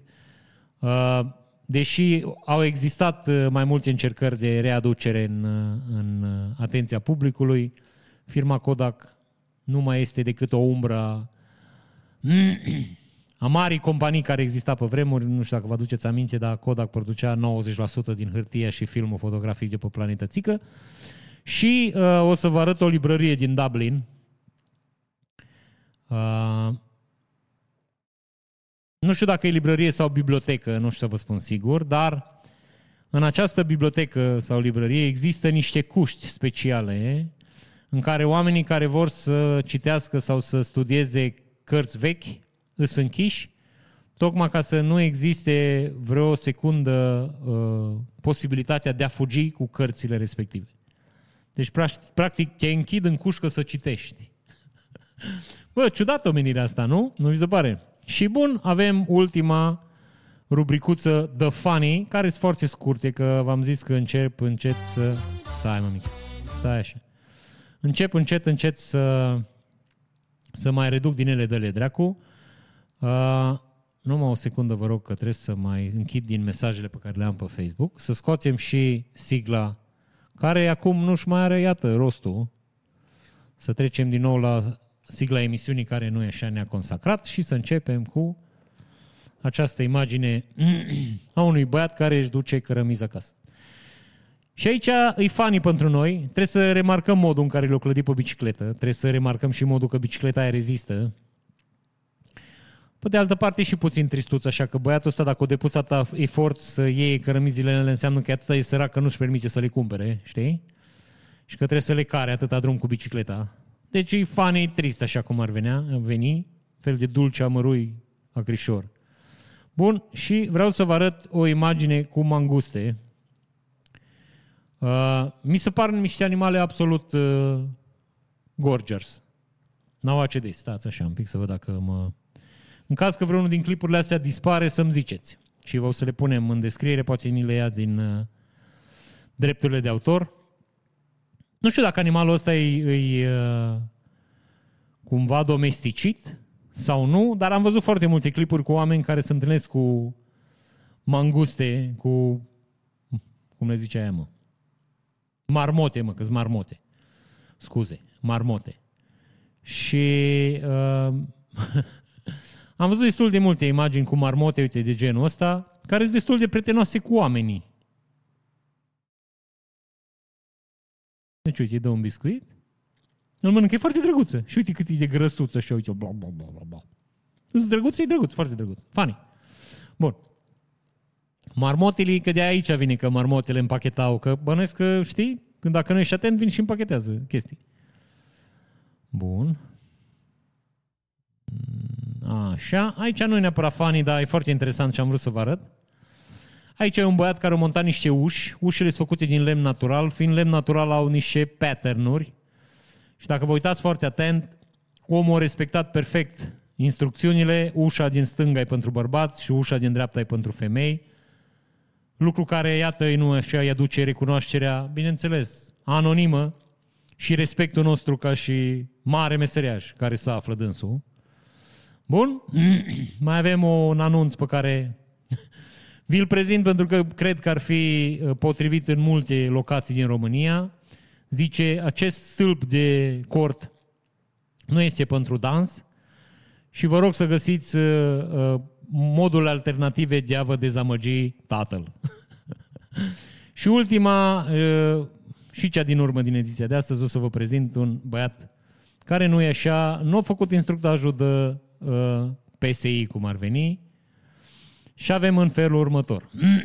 Deci domnul face o mică sudură care nu e așa, prinde benzina de sub mașină și acum urmează dansul. Deci, în loc să iei un extintor, omul se apucă să ridice mașina. Ridicând mașina, focul are mai mult gaz. Să uită un pic să vadă ce-a făcut, o mai ridică un pic. Așa. Mașina arde bine. Să duce să aducă ceva. Să oprește, să întoarce și mai ridică un pic mașina. Așa. Și acum să duce să aducă extintorul. Și să ceartă cu băieții ăilalți că arde mașina. Deci ați înțeles despre ce e vorba în propoziție. Așa nu. Deci Asta e un mod în care n-ar trebui să acționați când vi se aprinde mașina. Deci primul lucru, lăsați mașina așa cum mergeți după extintor. Primele minute sunt cruciale la, nu e așa, uh, ah, uite cum arde mașina, e că îmi dau lacrimile aici. Băiatul încă nu a venit cu extintorul. Băiatul, băiatul. Practic nu o fi având asta. Cam asta e părerea publicului. Cam asta credem noi despre dânsul. Că nu are extintor. Între timp, cred că o să stingă mașina, că nu prea mai are ce să ai. Doveni băiatul ăsta cu țuțupișca stare. Extintor din trusă Barbie a venit. Nu, nu vă mai arăt, că e, deja e, e trist, dar, repet, a venit băiatul ăla cu un extintor din ăla din porbagaj, care e, deci, la în mașină sau apare și în, în, în trusa de păpuș Barbie. Barbie în Ken și extintorul. Asta, deci cam asta ar fi. Bun. Cam atât pentru astăzi, cetățeni. Îmi cer scuze pentru întârzierea de ieri, dar, iar vă zic, circumstanțe independente de voința noastră ne-au forțat, nu e așa, să nu uh, filmăm ieri. Uh, cam asta pentru astăzi. Ne vedem uh, domenica cu drag. Ne auzeală. Pa!